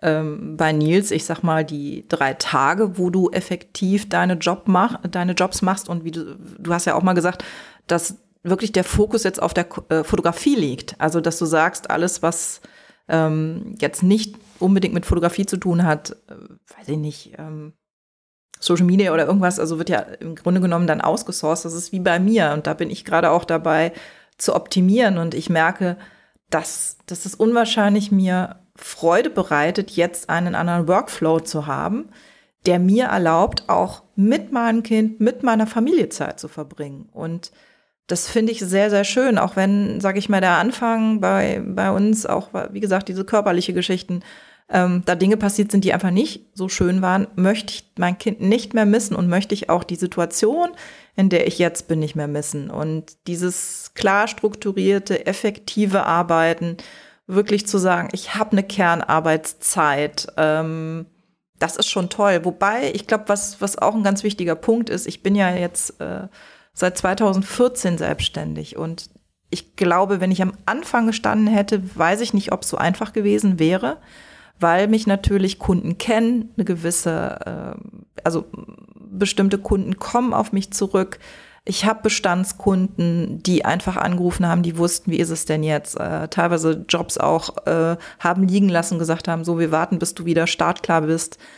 Mm, ich glaube, das wäre noch mal eine andere Nummer gewesen, wenn ich was weiß ich, ein Jahr oder zwei erst selbstständig gewesen wäre. Und ich glaube, das ist bei uns allen so, dass wir ja im Endeffekt die Kinder bekommen haben, als wir schon länger im Business waren und auch ähm, so im Business sind, dass wir davon wirklich leben können und unser, ich sag mal, täglich Brot damit machen. Und das stelle ich mir nochmal eine ganz andere Nummer vor, wenn du jemanden hast, der ganz am Anfang steht und erstmal gucken muss, wo komme ich denn an die Kunden und, und, und. Und ich glaube, da hast du nochmal ein ganz anderes Standing. Ja, ich glaube auch, es ist auf jeden Fall von Vorteil ist, vorher diese professionelle Haltung, von der ich gesprochen habe, eben aufzubauen, sich viele Pickdrop-Podcasts anzuhören. Die helfen sehr gut dabei, kann ich aus eigener Erfahrung sagen. ähm, ja, um halt auch festzustellen, was man braucht und was man, was man leisten kann und was auch eben nicht, ne? Weil ich finde, darüber haben wir noch gar nicht gesprochen, dass man Jobs halt auch abgesagt hat. Also ich habe super viele Jobs nicht nur modifiziert und gesagt, okay, so kann ich das machen. Aber es gibt auch ganz tolle Jobs, die ich abgesagt habe. Ich hatte eine Anfrage, einen Politiker zu begleiten ähm, auf einer Auslandsreise und ähm, ja, habe ich abgesagt, weil ich keine Lust hatte abzustillen dafür. Ähm, und das sind dann Entscheidungen, die tun auch echt weh, muss ich sagen. Ähm, wobei es auch nur eine Anfrage war, ne? Also hätte auch schief gehen, also wäre vielleicht auch schief gegangen. Oder ich hätte den Job eh nicht bekommen. Trotzdem, mh, mm, ich würde ganz gern, weil Viviane, du, du, hast am Anfang über die Schwangerschaft gesprochen. Ich würde ganz kurz dazu sagen, ähm, dass als ihr mich gefragt habt, ob ich den Podcast machen will, äh, habe ich das habe ich zugesagt, weil ich mal irgendwo gehört habe im Zuge dieser Auseinandersetzung mit Female Empowerment und Co, ähm, dass es wichtig ist, sichtbar zu sein als Mutter. Und Kinder eben auch ähm, ich meine, auf den Straßen sieht man sie die ganze Zeit in Cafés und so weiter, in der U-Bahn, da wird man damit konfrontiert, weil sie schreien, aber auf Social Media können sie halt nicht schreien, weil die haben keine Kanäle. Und das eben da auch sichtbar zu machen, nicht, dass man sein, das Gesicht seines Kindes in die Kamera hält, können auch alle machen, wie sie wollen, aber äh, vielleicht mal eine Hand hier und da oder halt auch zu sagen, ich nehme mein Kind mit oder eben darüber zu sprechen. Ähm, ich hoffe, dass ich einfach nicht, äh, äh es, es sprechen ja sowieso schon viele, aber ich hoffe, dass einfach immer mehr darüber sprechen und sich zeigen und zu sagen, ey, ich bin schwanger, ich bekomme ein Kind, ich bin Fotografin, ich schaffe es oder ich schaffe es auch nicht. Also das ist ja auch völlig okay. Ähm, deswegen dachte ich, vielleicht ist es auch noch schlau, über irgendwas zu sprechen, was so völlig schief gegangen ist wo, und wie man da rausgekommen ist. Also so richtig Eskalation was, und so. Was, was, was, was Mut macht, finde ich. Ähm, ja. ich. Deswegen wollte ich eine Geschichte erzählen, dass ich, äh, ich habe es halt verschwiegen die ganze Zeit. Ich bin während Corona schwanger geworden, während des, während des ersten Lockdowns. Das hat äh, Freunde von mir haben mich ewig nicht gesehen. Die, es gibt, wie ich Bekannte, die haben mich schwanger nie zu Gesicht bekommen. Und ähm, nicht, weil ich mich versteckt habe, sondern wegen des Lockdowns etc. kennen wir alle. Und dann stand ich irgendwann im Dezember, meine Tochter ist im Februar geboren, da war ich im, keine Ahnung, was ist denn das für ein Monat? Irgendwann, 8., 9., 10., 9., 8., egal. Auf jeden Fall stand ich während der großen Corona-Demo vor dem Regierungsviertel ähm, vom Paul-Löbe-Haus ähm, und da war diese Anti-Corona-Demo mit diesen ganzen verrückten, crazy Leuten. Und ich sollte Martin Schulz fotografieren. Und es war eine Abstimmung im Parlament. Und dann hat das ewig gedauert. Und es alle hat sich wahnsinnig gezogen, so dass ich am Ende, ich glaube, wir standen da am Ende drei Stunden. Und ich hatte halt wirklich, ich konnte nicht mehr. Es war eiskalt ich war kurz vor Zusammenklappen und dann hat ähm, der hat der Mannschaftswagen von der Polizei vor der Absperrung hat irgendwann gesagt, ja wollen Sie nicht, ne, setzen Sie sich rein, wärmen Sie sich mal ein bisschen auf. Und in dem Moment dachte ich, das kann ich eigentlich nicht machen. Also das kann nicht sein, dass die Redaktion das nicht weiß. Wer weiß, was passiert? Das ist super unprofessionell, was ich hier mache. Und habe dann immer sofort Bescheid gesagt und ich dachte, oh Gott, was passiert? Und alle rasten aus. Und der, ja, es war, ach so, ja, du bist schwanger. das hat niemand interessiert. Ich dachte, ja, Gott sei Dank. Und dann ähm, musste ich halt bei jedem Redakteur, der angerufen hat, immer wieder erzählen, ich bin schwanger. Und es war nur einmal die Überlegung, da habe ich Drosten zum ersten Mal fotografiert, da war die Überlegung, ah, okay, können wir sie da hinschicken? Was wird der wohl sagen in Corona und so? Und dann eine schwangere Frau in die Viro Virologie schicken. Und da habe ich aber gesagt, ey, komm, lass das einfach versuchen. Ey, das wird schon schief gehen. Was soll der, soll der denn sagen? Und mein Gott, und es war halt überhaupt kein Problem und total easy. Und ähm, ja, und danach ähm, äh, äh, habe ich dann halt aus dem Stolz heraus, es geschafft zu haben mit Kind, habe ich dann angefangen darüber, äh, das auch zu posten. Aber auch erst, als ich Erfolg hatte. Und ich glaube, das, also ich, ich bin im Nachhinein sauer auf mich, dass ich jetzt nur diese Erfolge poste und ähm, habe so das Bedürfnis, auch über diese negativen Erfahrungen zu sprechen, weil mir halt auch viele Schwangere geschrieben haben und Kolleginnen, die gesagt haben, so, ah, was, wie machst du das? Wie hältst du, wie, wie hast du das kommuniziert und hast du das kommuniziert und so weiter. Und deswegen, ja, würde ich euch vielleicht fragen, was so eure eine kleine Aber das schlimme war Geschichte. Tatsächlich in dem Moment, wo ich in diesem Insta-Talk das gehört habe, das war ja nur ein Nebensatz, wo irgendjemand gesagt hat, ja, die Julia Steinige die mit Knall hat immer ihr Kind mit. Und äh, ich habe, ich kenne meine Geschichte, ich kenne meine Familiengeschichte, ich kenne die, äh, die Geschichte mit den Kindern und habe gedacht, Alter, wie macht die das? Ja, wie hat die das gemacht? Und habe dann äh, natürlich intensiv drüber nachgedacht, habe gesagt, okay, das, wie gesagt, erstmal muss das mit dem Kind ja irgendwie gehen. Das heißt, es muss ein Kind sein, mit dem das geht. Dann ähm, das zweite ist natürlich, äh, habe ich gefragt, okay, hat die das von vornherein knallhart gemacht oder gab es genauso wie bei mir diesen Moment, wo eben aus der Situation heraus äh, weniger Mut, sondern wo er mal gesagt hat, okay, es geht nicht anders, ich muss das jetzt kommunizieren. Ähm, wie ist es dazu gekommen? Und ähm, das, ja, das war, das war genau das, was ich mich gefragt habe. eine dritte Sache, die ich mich gefragt habe, unabhängig davon, dass ich glaube, dass Corona einen wahnsinnig positiven Einfluss in diesem Bereich hatte, weil plötzlich alle möglichen Leute, auch bei Konferenzen oder was weiß ich nicht was, ich habe Agenturkonferenzen gehabt mit fünf Leuten auf der anderen Seite und äh, äh, meine Tochter saß auf dem Schoß und hat gemalt. Ja. So und äh, die dann alle äh, war eine ganze Runde, die normalerweise keine Kinder haben und dann hat ein, äh, eine ähm, eine Kollegin dann gesagt, ach ja, Mensch, das ist ja toll, das ist so friedlich bei euch und die anderen stellen sich immer so an mit den Kindern und den habe ich dann aber auch ganz deutlich gesagt, ähm, die Stunde war jetzt super, aber das, was hier gerade passiert ist, ist schon fast Propaganda. Das kann auch ganz anders sein und das ist eben der Punkt, dass es nicht planbar ist und diese mangelnde Planbarkeit, ähm, das ist, glaube ich, das, äh, was für mich persönlich die größte Herausforderung ist. Das heißt, es kann sein, dass äh, meine Tochter äh, da eine Stunde auf meinem Schoß sitzt und malt ähm, und einfach es lustig findet, dass auf der anderen Seite ihr manchmal ein paar Leute winken und eben auch eine Zeichnung hochhalten. Das kann sein, dass sie nach fünf Minuten keinen Bock hat. Ähm, eine Telefonkonferenz ist das eine, da mache ich es genauso wie Viane, ich lege die eben auf vormittags. Was was anderes ist, ist diese Nichtplanbarkeit bei Jobs. Und äh, da sind wir, du hast jetzt gerade eine Situation geschildert, wo du sagst, da war es schwierig für dich. Ähm, das war ja noch ohne Kind. Das war ja ich habe ja noch welche kind, mit aber, Kind. Ja, wir können uns jetzt ein bisschen die Bälle zuspielen, weil ich glaube, das ist nämlich ein ganz tolles Thema, wenn wir so zwei, drei Sachen raushauen.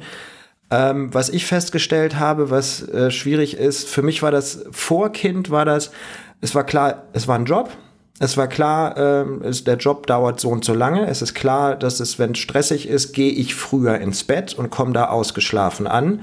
Es ist klar, äh, ich reise einen Tag vorher an. Und äh, es ist vor allen Dingen klar, ich ziehe diesen Job durch und wenn es mir dreckig geht, dann, was ich weiß, war ja vor Corona, äh, dann nehme ich von mir aus eine Imodium, Kopfschmerztabletten oder was, irgendwas, ein Job wird durchgezogen. So, vor Kindern war das das Ding. Ich weiß, dass das viele Kollegen auch so machen. Jetzt gibt es, und das war bei Corona noch intensiver, eine zusätzliche Ebene. Weil auch wenn ich keinen Magen-Darm habe, wenn meine Frau Magen-Darm hat, dann ist man in dem Moment Schachmatt. Ja, weil es gibt in dem Moment einfach niemand, der die Kinder betreuen kann. Weil wenn jemand Magen-Darm hat, und zwar vom, äh, dann ist es so, dann ist es natürlich auch, und es war zu Corona-Zeiten sowieso generell schwierig. Keiner betreut ein es krankes Kind keiner betreut ein krankes Kind. Kann man, du kannst es nicht in den Kindergarten bringen. Äh, äh, die Großeltern kommen nicht. Zu Corona ist es dann eben noch so, wenn es so ist, dass was dass ein Kind erkältet ist, ja, dann können nicht beide arbeiten. Und äh, wie handelt man das? Wie versucht man das irgendwie gemeinsam zu machen? Und ähm, wir haben das, äh, ich habe das, Magen-Darm ist deswegen ein Thema, äh, ich habe das äh, ein Shooting gehabt, ähm, da habe ich morgens einen Kollegen angerufen, und habe gesagt, du pass mal auf, Auto ist gepackt, Assistent ist auch hier. Könntest du, wenn der jetzt gleich bei dir vorbeifährt, jetzt irgendwie da und da hinfahren und für mich fotografieren? Weil hier brennt es. Ne? Oder Variante 2 ist, und das ist zum Beispiel was, ist auch jetzt hier, während wir diesen Podcast machen, ich habe immer eine Leitung offen, weil heute ist Montag und wenn die Schule anruft oder sonst irgendjemand anruft, dann muss, wenn da was passiert, das passiert sehr selten, ähm, dann musst du erreichbar sein. Und wenn ich in Berlin irgendwie im 18. Stock an der Hardenbergstraße stehe äh, und da ein Porträt mache und mein Telefon klingelt und die Schule ist dran, dann weiß ich, dass die an dem Tag, wo ich eigentlich gebucht bin, zwei Nummern, die für den Donnerstag zum Beispiel vor meiner Nummer stehen, nicht erreicht haben. Und dass ich jetzt in dem Moment handeln muss. Und das ist dann Notfall. Das ist vom Grundprinzip so, als wenn plötzlich jemand umfällt und du musst einen Rettungswagen rufen. Und das war für mich diese Sache, dass diese, auch zum Teil diese Ruhe während eines Jobs, dass die in der Form nicht mehr da ist, weil jederzeit das Telefon klingeln kann. Ähm, und jetzt ist mein Beispiel, ich habe vorhin das einmal mit der OP angesprochen, das war das erste Mal, dass das passiert ist. Das zweite Mal war, wir waren auf einem Job und äh, meine Frau hat ange, äh, angerufen morgens, hat gesagt, Kind Nummer eins bricht. Hat dann zwei Stunden später angerufen, hat gesagt, Kind Nummer zwei bricht. und hat dann um 14 Uhr angerufen hat gesagt, mir wird jetzt schlecht, wenn ich die Inkubationszeit richtig berechnet habe, hast du noch zwei Stunden Zeit, um nach Hause zu kommen. Und ja, in dem Moment äh, ich habe mein Team so aufgebaut, dass eben äh, im besten Fall ab einem gewissen Punkt die Assistenten so weit sind, dass sie eben auch mal einspringen können, dass man die gut briefen kann. Ich bin rausgefahren, das Team ist da geblieben, wir haben die Assistenten ausgetauscht, der Assistent ist einen nachgerückt und hat weiter fotografiert. So, das heißt, was ich merke, ist, dass ich an ganz vielen Stellen über mein Netzwerk so doppelte Böden einziehe, weil ich sage, die Wahrscheinlichkeit, dass sowas passiert, ist relativ gering, aber sie ist da. Und dann ist die große Frage, was passiert, wenn ich ein geplantes Shooting habe, wo zwei, drei, vier, fünf, sechs, sieben, acht, neun, zehn Leute? Was ist, wenn ich da fünf gebuchte Models? Was passiert, wenn ich sechs gebuchte Models am Set habe? Visagist, Stylist, den ganzen Krempel von morgens bis abends und äh, nicht ich bin krank und falle aus, sondern meine Frau fällt aus. Wie ist das denn rechtlich in so einem Moment? Das ist, glaube ich, so ein Ding, das kann man, glaube ich, grundsätzlich nochmal hinterleuchten aber ähm, wie gesagt, also ich habe da ein Netzwerk, mit dem ich dann auch relativ zügig arbeiten kann äh, und versuche alles doppelt und dreifach abzusichern. Ich habe letztes Jahr ein Shooting gehabt über äh, sechs Tage. Ähm, da ging es äh, um Corona. Nein, nicht in dem Shooting ging es um Corona, aber wir haben das Ding durchgezogen. Das war vorher Mensch mit dem Team. Es darf keiner Corona kriegen. Ne? Also es wurde alles getestet bis zum letzten. Und am letzten Tag sagt mir der Mann von der Agentur, Mensch, das lief aber gut, da brauchten wir unser Backup gar nicht. Das heißt, die Agentur hat tatsächlich ein fotografisches Backup gehabt für den Fall, dass ich ausfalle.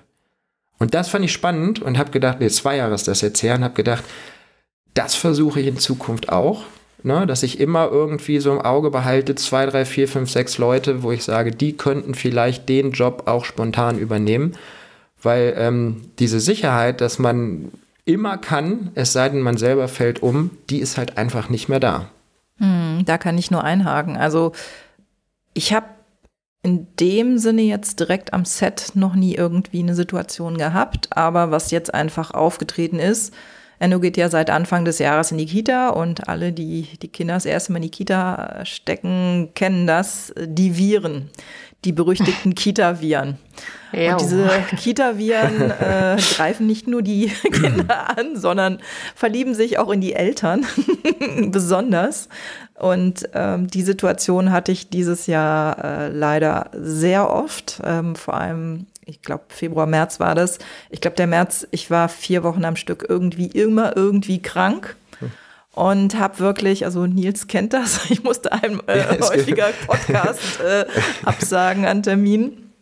Und da habe ich einfach das Problem gehabt, dass ich wirklich, äh, ich weiß noch, äh, zwei Wochen hatte ich drei Jobs und die musste ich absagen. Und die konnten auch. Ja, es gibt ja vor allen Dingen Viren, wo die Kinder dann noch fit ja, ja. sind, halbwegs, ja, und du wirst dann vollkommen umgeballert und stehst da, Alter, das kann nicht wahr sein. Und da war halt auch das Problem, dass äh, Mama und Papa krank waren. Also, also wie gesagt, ich und, und mein Mann waren krank und Kind hüpfte durch die Gegend und Juhu und ja, und da, wie gesagt, ich habe drei Jobs absagen müssen und ähm, hatte in dem Fall halt kein Backup, wo ich auch gesagt habe, das muss ich ändern. Also aus Fehlern lernt man.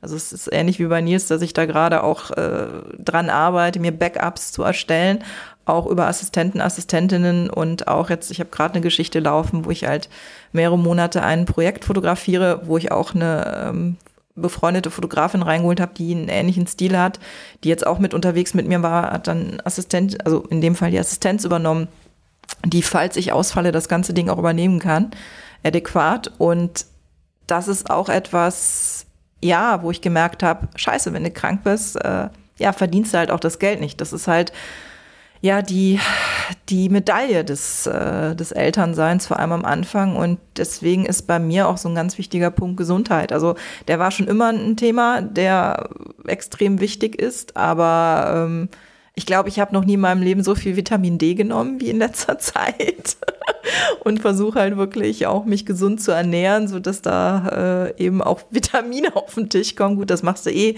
wenn du Kinder hast, fängst du da eh äh, mehr mit an als vorher.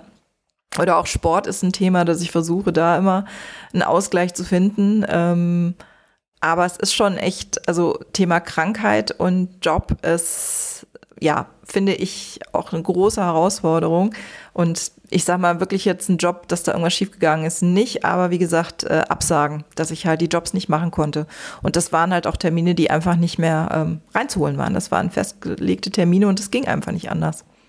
Ja, ich finde, äh, Nils hat äh, so Stichwort doppelter Boden, Stichwort Netzwerk, ähm, kann ich auch nur noch mal sagen, dass es wichtig ist, ja, Leute um sich herum zu haben. Ich bin ja neu nach Berlin gekommen und hatte niemanden und habe dann hier aber glücklicherweise über den Female Photo Club und über so, ich weiß gar nicht wie genau, ähm, habe ich ein wahnsinnig tolles Netzwerk an reinen Fotografinnen, also ich kenne noch nicht so viele Fotografen, leider, ähm, äh, aufbauen können, die wirklich alle top sind. Also die, die, ich habe da Jakobia Darm habe ich angerufen an dem Morgen, wo Romy äh, schreiend hier saß und ich sollte Ricarda Lang fotografieren für den Spiegel und habe gesagt, nein, ich gehe jetzt, ich gehe zum Arzt und habe mit dem schreienden Kind äh, beim Spiegel angerufen und es war überhaupt kein Problem. Und dann habe ich einfach da vermittelt und dann ging das auch. Also bei mir ist es, glaube ich, ein bisschen unkomplizierter als bei euch. Ich habe kein Team, ich habe ein Assi, wenn überhaupt, äh, und das war's. Das ist vielleicht der Vorteil daran, dass Redaktionen kein Geld haben und nicht so viel bezahlen.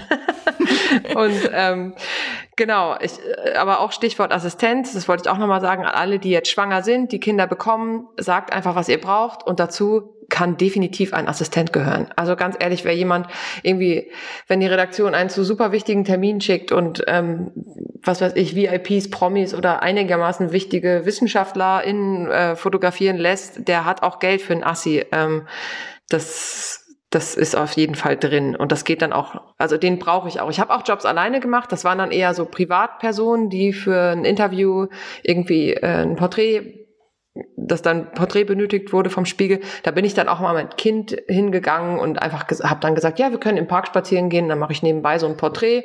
Zu der und der Uhrzeit schläft sie, kannst du dann kommen? Ja, passt, okay. Ja, ähm, cool. Ja, und dann, selbst wenn sie wach wird, wo ich denke, ja, mein Gott, wenn das irgendwie eine 20-jährige, super nette Frau ist oder ein 20-jähriger, super netter Mann, dann ähm, ist das auch kein Problem, das ohne Assi zu machen, für mich, mit diesem Kind, was, um jetzt auch nochmal auf Nie zurückzukommen, Du hast recht, es wird gewürfelt, man muss Glück haben. Ähm, ich glaube, es ist nicht nur Glück, es ist auch, also wenn, wenn, wenn es funktioniert, so ist es bei dir garantiert auch. Äh, du hast so tolle Kinder, mit denen das funktioniert, weil du selber auch sehr viel Arbeit reingesteckt hast und oft deine Bedürfnisse zurückgestellt hast und dich darum gekümmert hast, dass es dem Kind gut geht, sonst würde es sowieso nicht gehen. Ähm, und ich glaube, das ist bei mir auch der Fall, dass ich da sehr aufopferungsvoll war, genauso wie mein Mann und ähm, gleichzeitig aber auch das Glück habe, ein sehr entspanntes Kind zu haben.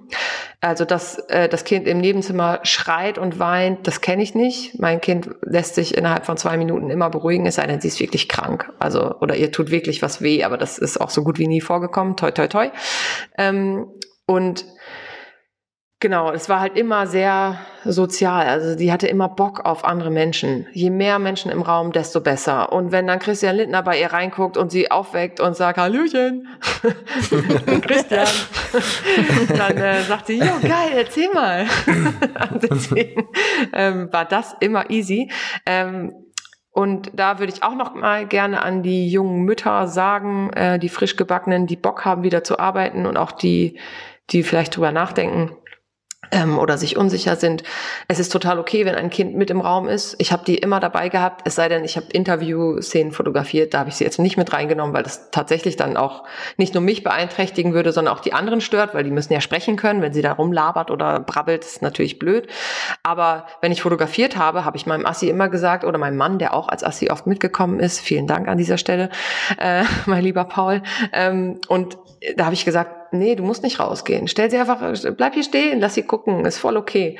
Und das hilft auch äh, den Fotografierenden, weil ähm, sie, also die ich fotografiere, weil es oft auch einfach lustig war. Und es ist schon eine skurrile Situation, Spitzenpolitiker, junge Fotografin und dann äh, Papa und Kind daneben. Also das ist für die ja auch irgendwie awkward, so dass sie gar nicht erst anfangen äh, damit hier. Ja, ich habe noch 30 Sekunden. Sage ich, ja, ja, Mal gucken, ob es reicht.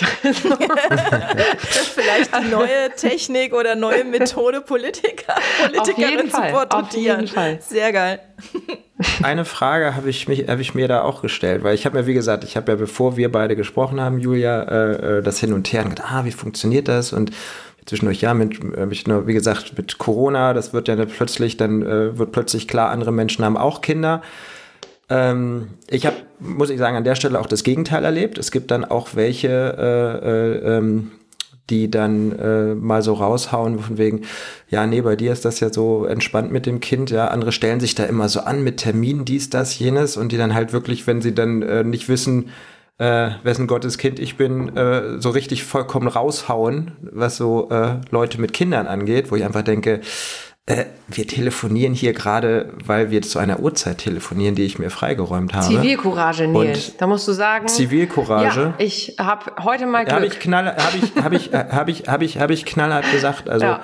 äh, oder sage ich knallhart, ne? Auch zu den Uhrzeiten, wo ich dann einfach, also ich habe dann das Gefühl, dass äh, äh dann manchmal äh, Frauen mittleren Alters, die keine Kinder haben, äh, sogar was Verständnis angeht, die ruppigeren sind. Ähm, aber du sagst, jo. Sorry, kann ich leider bestätigen. Äh, muss ich leider auch bestätigen. Also da, da, da, wo bin ich dann in meiner offenen Kommunikation, da bin ich dann auch zum Teil echt deutlich geworden, habe gesagt, äh, äh, weil sie dann gesagt, ja Mensch hier, ich werde den, ich den ganzen Tag in Telefonkonferenzen und jetzt sind wir dann irgendwie seit zwei Jahren und oh, die mit ihren Kindern, die stellen sich immer so an, wo ich einfach sage, ey, Du hast keine Ahnung, wovon du redest. Also lass uns beide über Dinge reden, von denen wir Ahnung haben und das gehört definitiv nicht dazu. Genau, und ganz kurz, darf ich dich da direkt unterbrechen? Ich finde es da nämlich auch total äh, erstmal wichtig, dass man es denen sagt. Und es ist ja so skurril, weil wir wollen ja eigentlich gar nicht über diese Unterschiede reden. Wir wollen mhm. ja nicht sagen, ah, hast du Kinder? Ah, cool, dann verstehst du mich.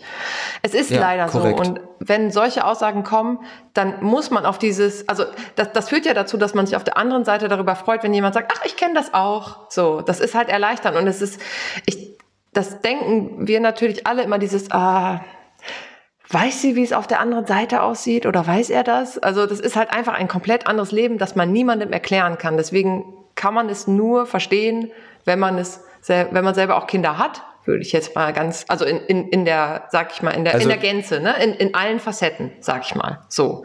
Und auch nicht immer dann, aber trotzdem ist es ein Riesenvorsprung und die, ähm, ähm, oder ein Riesenvorteil, wenn jemand auch Kinder hat, muss nicht immer so sein, aber ich, ich möchte gar nicht davon ausgehen. Weißt du, was ich meine? Ich möchte nicht davon ausgehen, ja. dass es besser ist, wenn jemand Kinder hat, mhm. um mich zu verstehen. Und ich habe ich fast nur gute Erfahrungen gemacht und habe vielleicht zweimal irgendwas gehört so in der Richtung, aber auch so durch die Blume gesagt, äh, wie bei dir. Ach, das ist ja unkompliziert bei dir. Ähm, ja, andere sind so und so. Und dann denke ich mal so, nein, da musst du was sagen und musst sagen. Ja, die sind so und so, weil das Kind ja, anders genau, ist, klar. weil ein anderes System ja. hintersteht. Und es kann halt einfach. Ich habe vor zwei Jahren äh, meine Frau krank und dann habe ich sechs Wochen lang äh, äh, drei Jobs gehabt, ja. nämlich die Fotografie, den Verlag, äh, äh, den ich seit zehn Jahren geschäftsführend betreue und äh, von der Krankenkasse, äh, also eins und zwei war nicht mehr auszuüben und von der Krankenkasse bezahlt eben die Betreuung der Kinder. Ja. Ne? Mhm. Und ähm, ich glaube, das ist genau dieser Bereich, der dann eben kommuniziert werden muss. Und äh, da sind wir bei einem Bereich, den ich ganz spannend finde. Wir haben am Anfang, du hast am Anfang gesagt, um welchen Preis. Natürlich verändert sich das Leben vollkommen. Ne? Bei uns ist das so, oder bei dir ist es so, äh, du arbeitest viel in Berlin.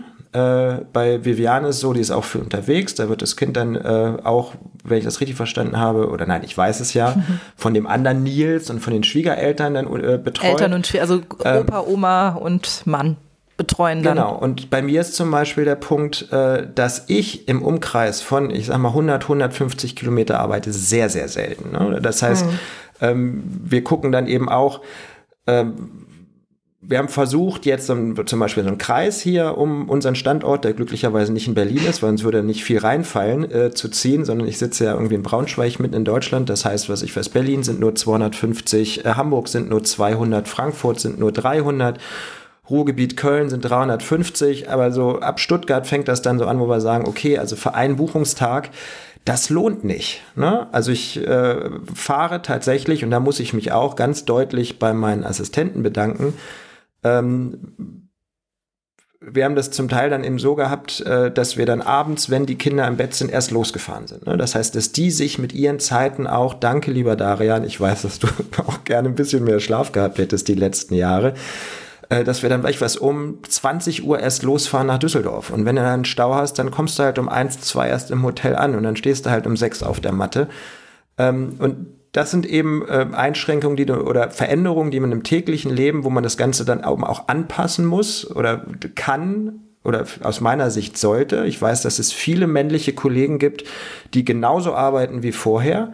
Äh, das geht aber nur, wenn auf der anderen Seite jemand steht, der sich wirklich um alles kümmert. Und das ist nicht mein Verständnis von dem. Ich finde das in Ordnung, wenn äh, andere Paare das anders regeln. Gottes Garten ist groß. Aber für mich kam und kommt das nicht in Frage.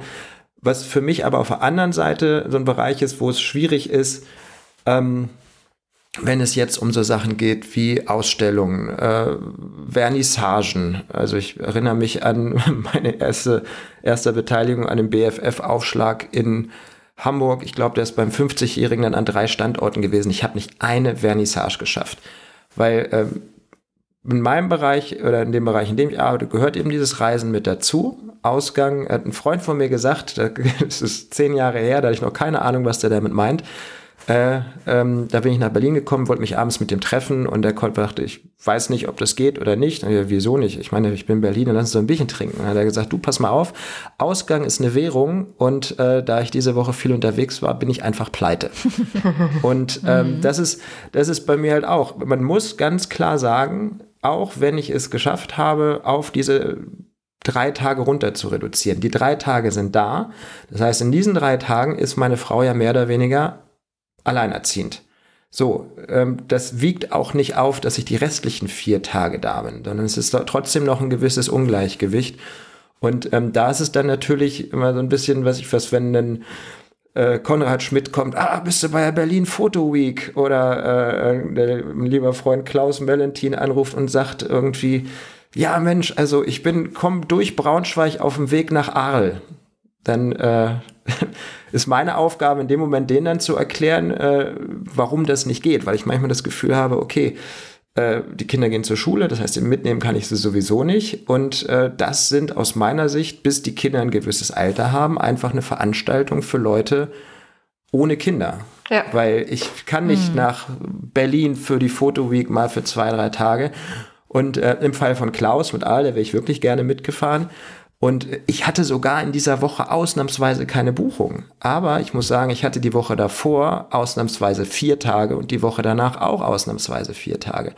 Und diese Woche braucht die Familie dann einfach, um ein bisschen durchzuatmen, um ein bisschen Ruhe reinzukriegen, um eine gewisse Struktur reinzukriegen. Wie gesagt, unterschiedliche Kinder brauchen unterschiedliche Strukturen und in dem Moment, wo man da so ein bisschen Ruhe reinbringen kann, sollte man das tun. Und dann ist das der Bereich, wo ich da muss ich wirklich sagen, sehr schweren Herzens äh, in den letzten Jahren massive Abstriche gemacht habe und ähm, das auch trotzdem jedes Mal blutet. Und dann versuche ich, ja, also mein, ja, wie erklärt man denen dann, dass man so dieses, ja, die sagen, ja, musst du dir halt ein bisschen Zeit nehmen, ein bisschen frei nehmen. Dann sage ich, ja, wo soll ich die hernehmen? Mhm. Ja. Also wenn ich dieses gedankliche, also wenn ich dieses gedankliche Konstrukt im Hintergrund habe. Ja, andererseits aber auch, also ich kenne das auch. Ich werde auch ständig gefragt, wann ich abstillen will, aber ich still halt einfach gern. Ich war auch seit über zwei Jahren überhaupt nicht draußen abends. Ich weiß gar nicht mehr, wie sich das anfühlt, im Dunkeln draußen zu sein. Das ist total das abgefahren. Ist, also das so ist abends. geil. das ist cool. ja, glaube ich. Also ich war noch in keiner Bar, ich war noch keinmal essen abends in einem Restaurant, wenn dann immer nur mit Kind. Und glücklicherweise hat es vielleicht ein, zweimal geschlafen dabei. Also Essen genießen ist ja auch so eine Sache. Ah, mhm. egal. Das ja, endet im Smalltalk hier. ja, ja. Aber die, ähm, also das, das verstehe ich. Und auch dieses Kinderunfreundliche wird einem halt total bewusst. Äh, äh, eine Freundin von mir ist Autorin. Die Lesungen finden immer abends statt. Die kann halt nicht arbeiten so. Die kann gar nicht arbeiten. also, ne?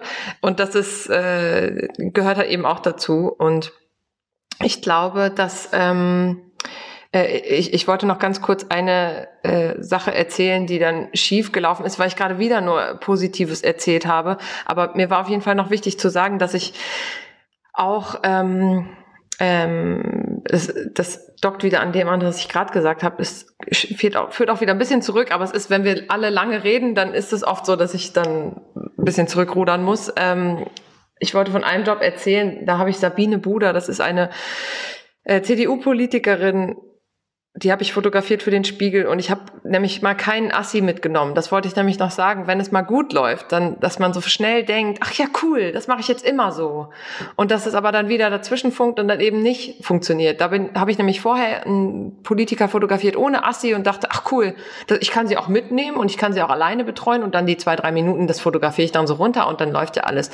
Und in dem Fall hatte meine Tochter halt Zahnschmerzen. Das war mein erstes mhm. Kind oder sie ist mein erstes, unser erstes Kind und ich wusste nicht, dass Kinder äh, Zähne bekommen und so, das oder weinen dabei und so. Das war dann alles neu für mich und sie war glaube ich drei Monate alt und hat dann den ganzen Tag geweint und das kannte ich so von ihr nicht. Und ich war aber schon losgefahren und war, hab die Tour irgendwie, was weiß ich, wie viele Kilometer, keine Ahnung, 50, 60 Kilometer gemacht und ähm, ähm, da hat sie nur geweint und ich hatte keinen Assi dabei und hatte das Glück, dass die Redakteurin dann sie auf den Arm genommen hat, während ich fotografiert habe und sie hat immer noch geweint und immer noch geweint und irgendwann ist sie auf dem Arm von der Redakteurin eingeschlafen, die eigentlich auch arbeiten muss. Also das war halt super unprofessionell von mir.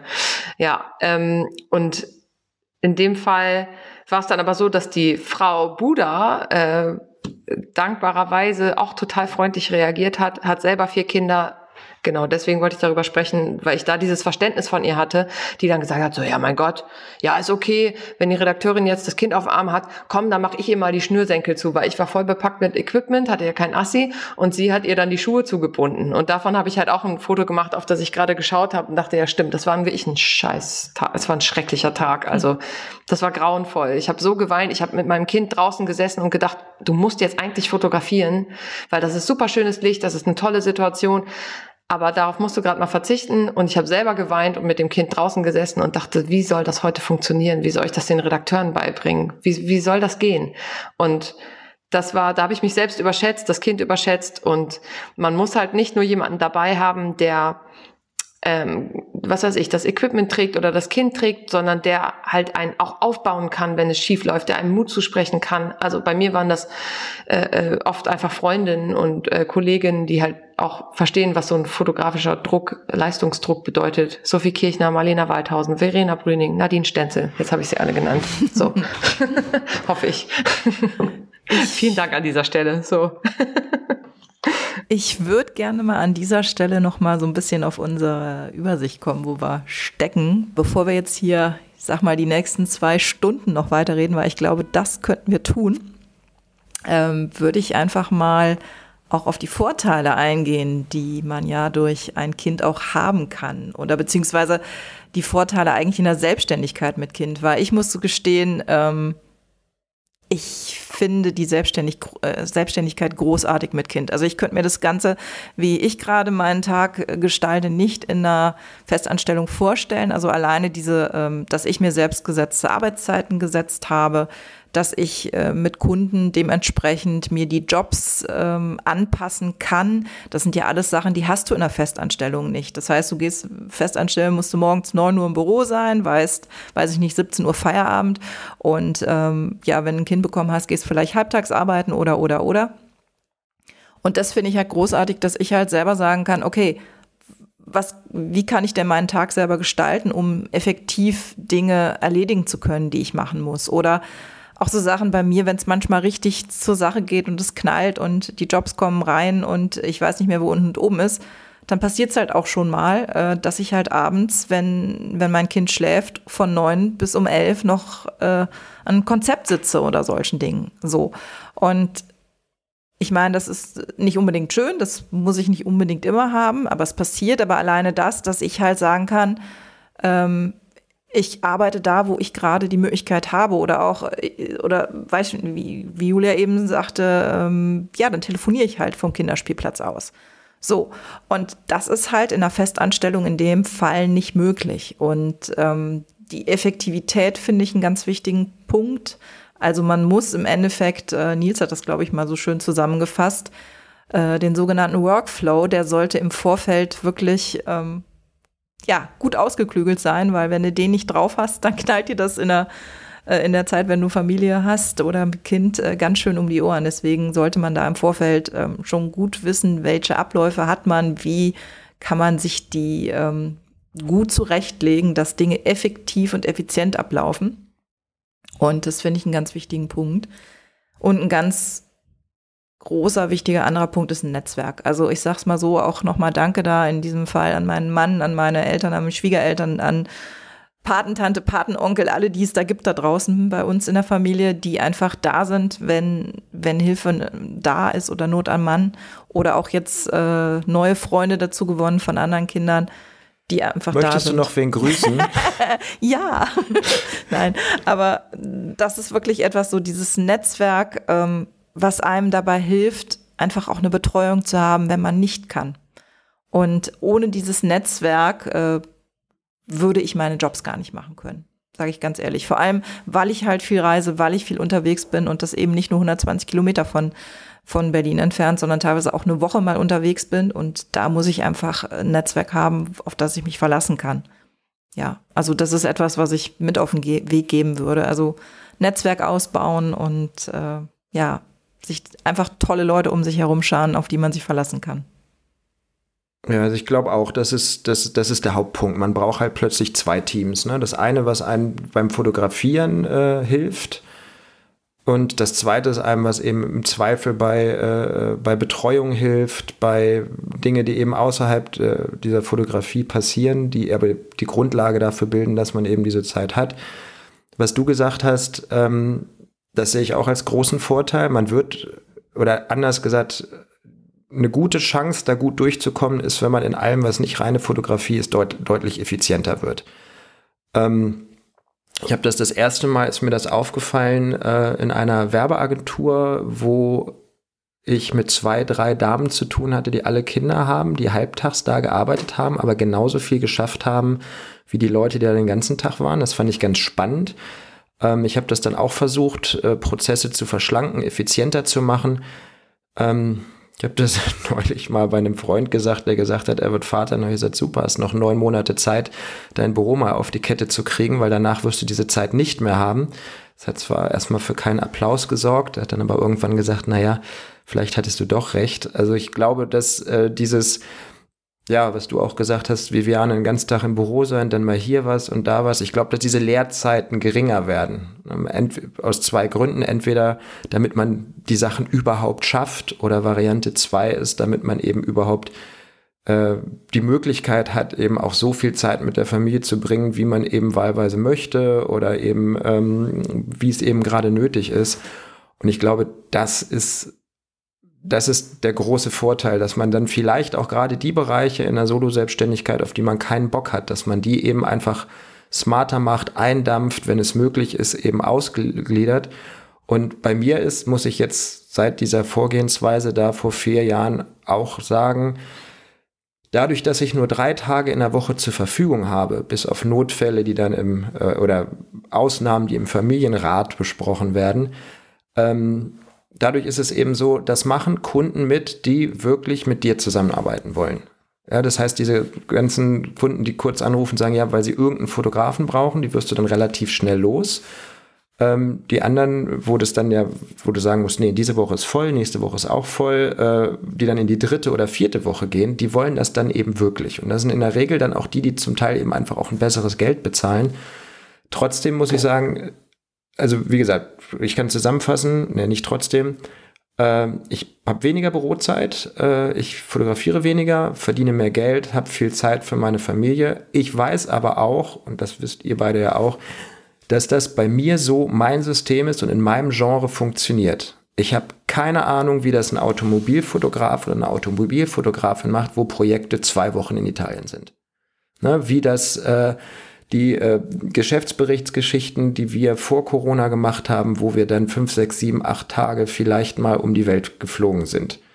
Weil wir haben ja dieses Interkontinental, habe ich mit meiner Familie besprochen, dass ich das rausnehme äh, vor vier Jahren mit, dem, mit der Geburt des zweiten Kindes. Aber was ist mit solchen Jobs? Wie machen die das?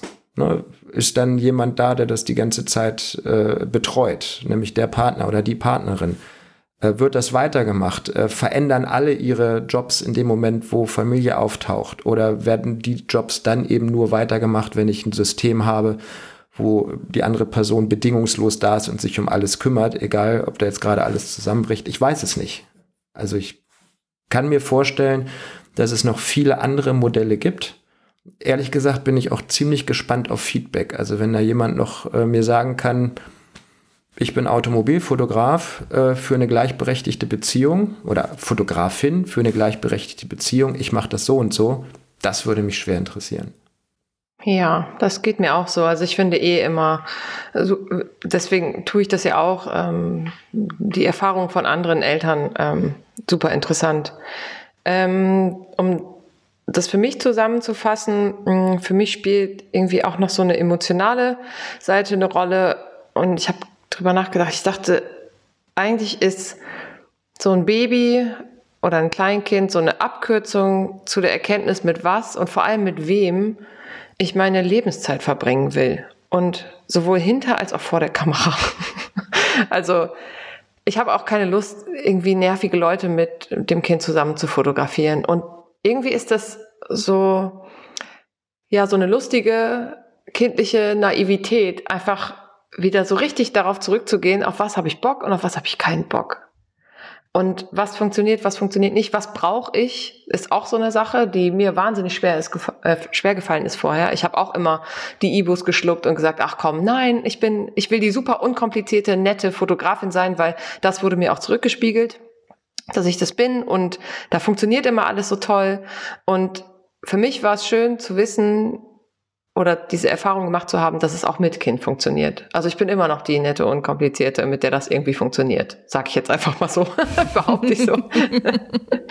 und ähm, dann auch zusammenfassend nochmal dieser Satz, äh, um mein Kind zu erziehen, braucht es ein ganzes Dorf. Und das ist vielleicht ein bisschen ersetzt dadurch, dass, also bei mir zumindest, dass die ganze Familie quer durch Deutschland verteilt ist und die Großeltern sehr weit weg sind, auch wenn sie mir oft geholfen haben, mit Baby äh, durch die Gegend zu fahren.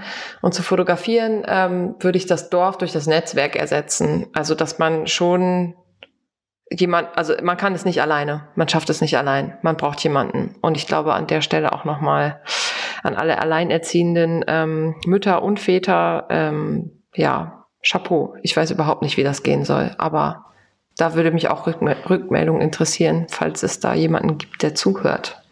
Mhm. Word. Ja. Danke für das tolle Fazit und den tollen Schlusspunkt, würde ich an dieser Stelle fast gerne sagen. Mhm. Sehr gerne. es war schön, mit euch zu sprechen, auch mit jemandem zu sprechen, der nicht im redaktionellen Bereich tätig ist, weil ich das halt nur aus dieser Bubble kenne und klar auch Corporate Jobs gemacht habe, aber nicht so viele auf jeden Fall.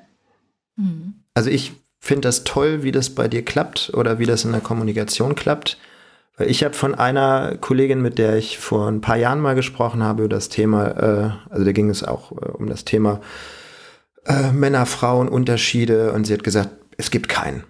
Es gibt keinen in der Behandlung durch und so weiter. Und dann habe ich mir gedacht, na, das ist ja interessant. Aber dann hat die tatsächlich 24 Stunden später bei mir mal angerufen hat gesagt, du, ich habe darüber nachgedacht, es gibt ihn doch.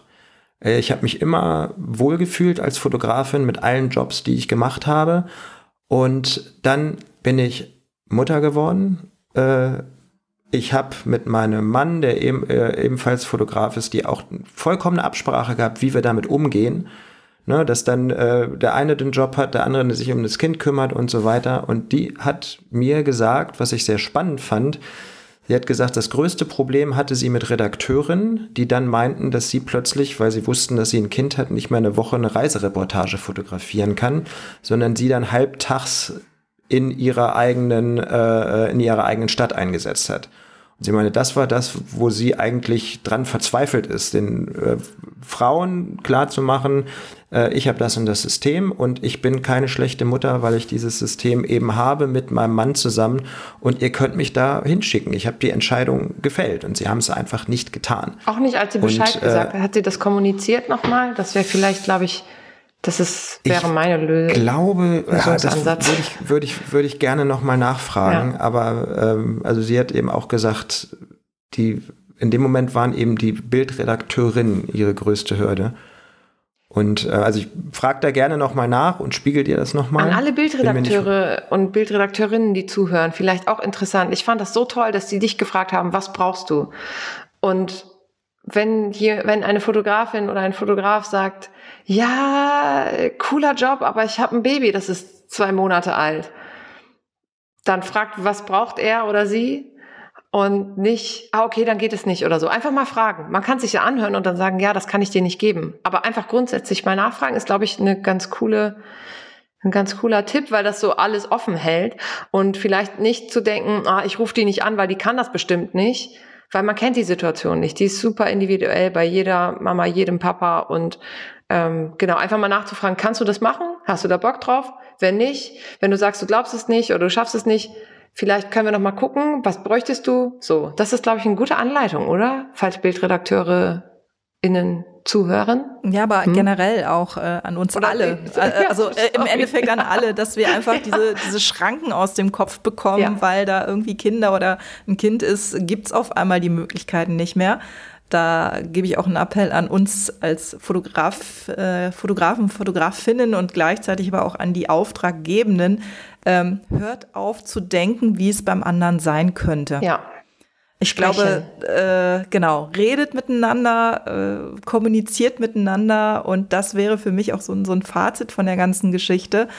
Ähm, es geht mit Kind, es ist überhaupt kein Problem. Was heißt überhaupt kein Problem, ist falsch gesagt, aber es geht mit Kind und Kindern. Es ist eine Frage der, ähm, des, wie man damit umgeht.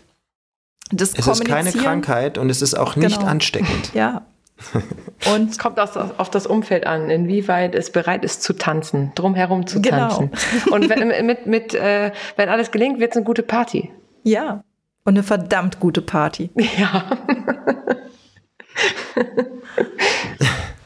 Gut. Schlusswort 2.0 nehmen wir so. Wir freuen uns auf die Angebote für eine gemeinsame Party. Zur Verfügung stehen an dieser Stelle äh, Viviane Wild, Julia Steinigeweg und ja, ich wäre auch dabei. Nils Hendrik Müller. ja, für, allen, die, äh, für alle, die da draußen noch dran sind und uns zugehört haben, ja, wir freuen uns alle auf Feedback. Äh, schreibt uns, äh, mailt uns und wir würden uns natürlich freuen, wenn ihr weiter auch beim Pickdrop at Work Podcast dabei seid. Es gibt ja diesen Abo-Button, den ihr kennt. Äh, und ja, freuen uns einfach, wenn ihr dran bleibt. In diesem Sinne.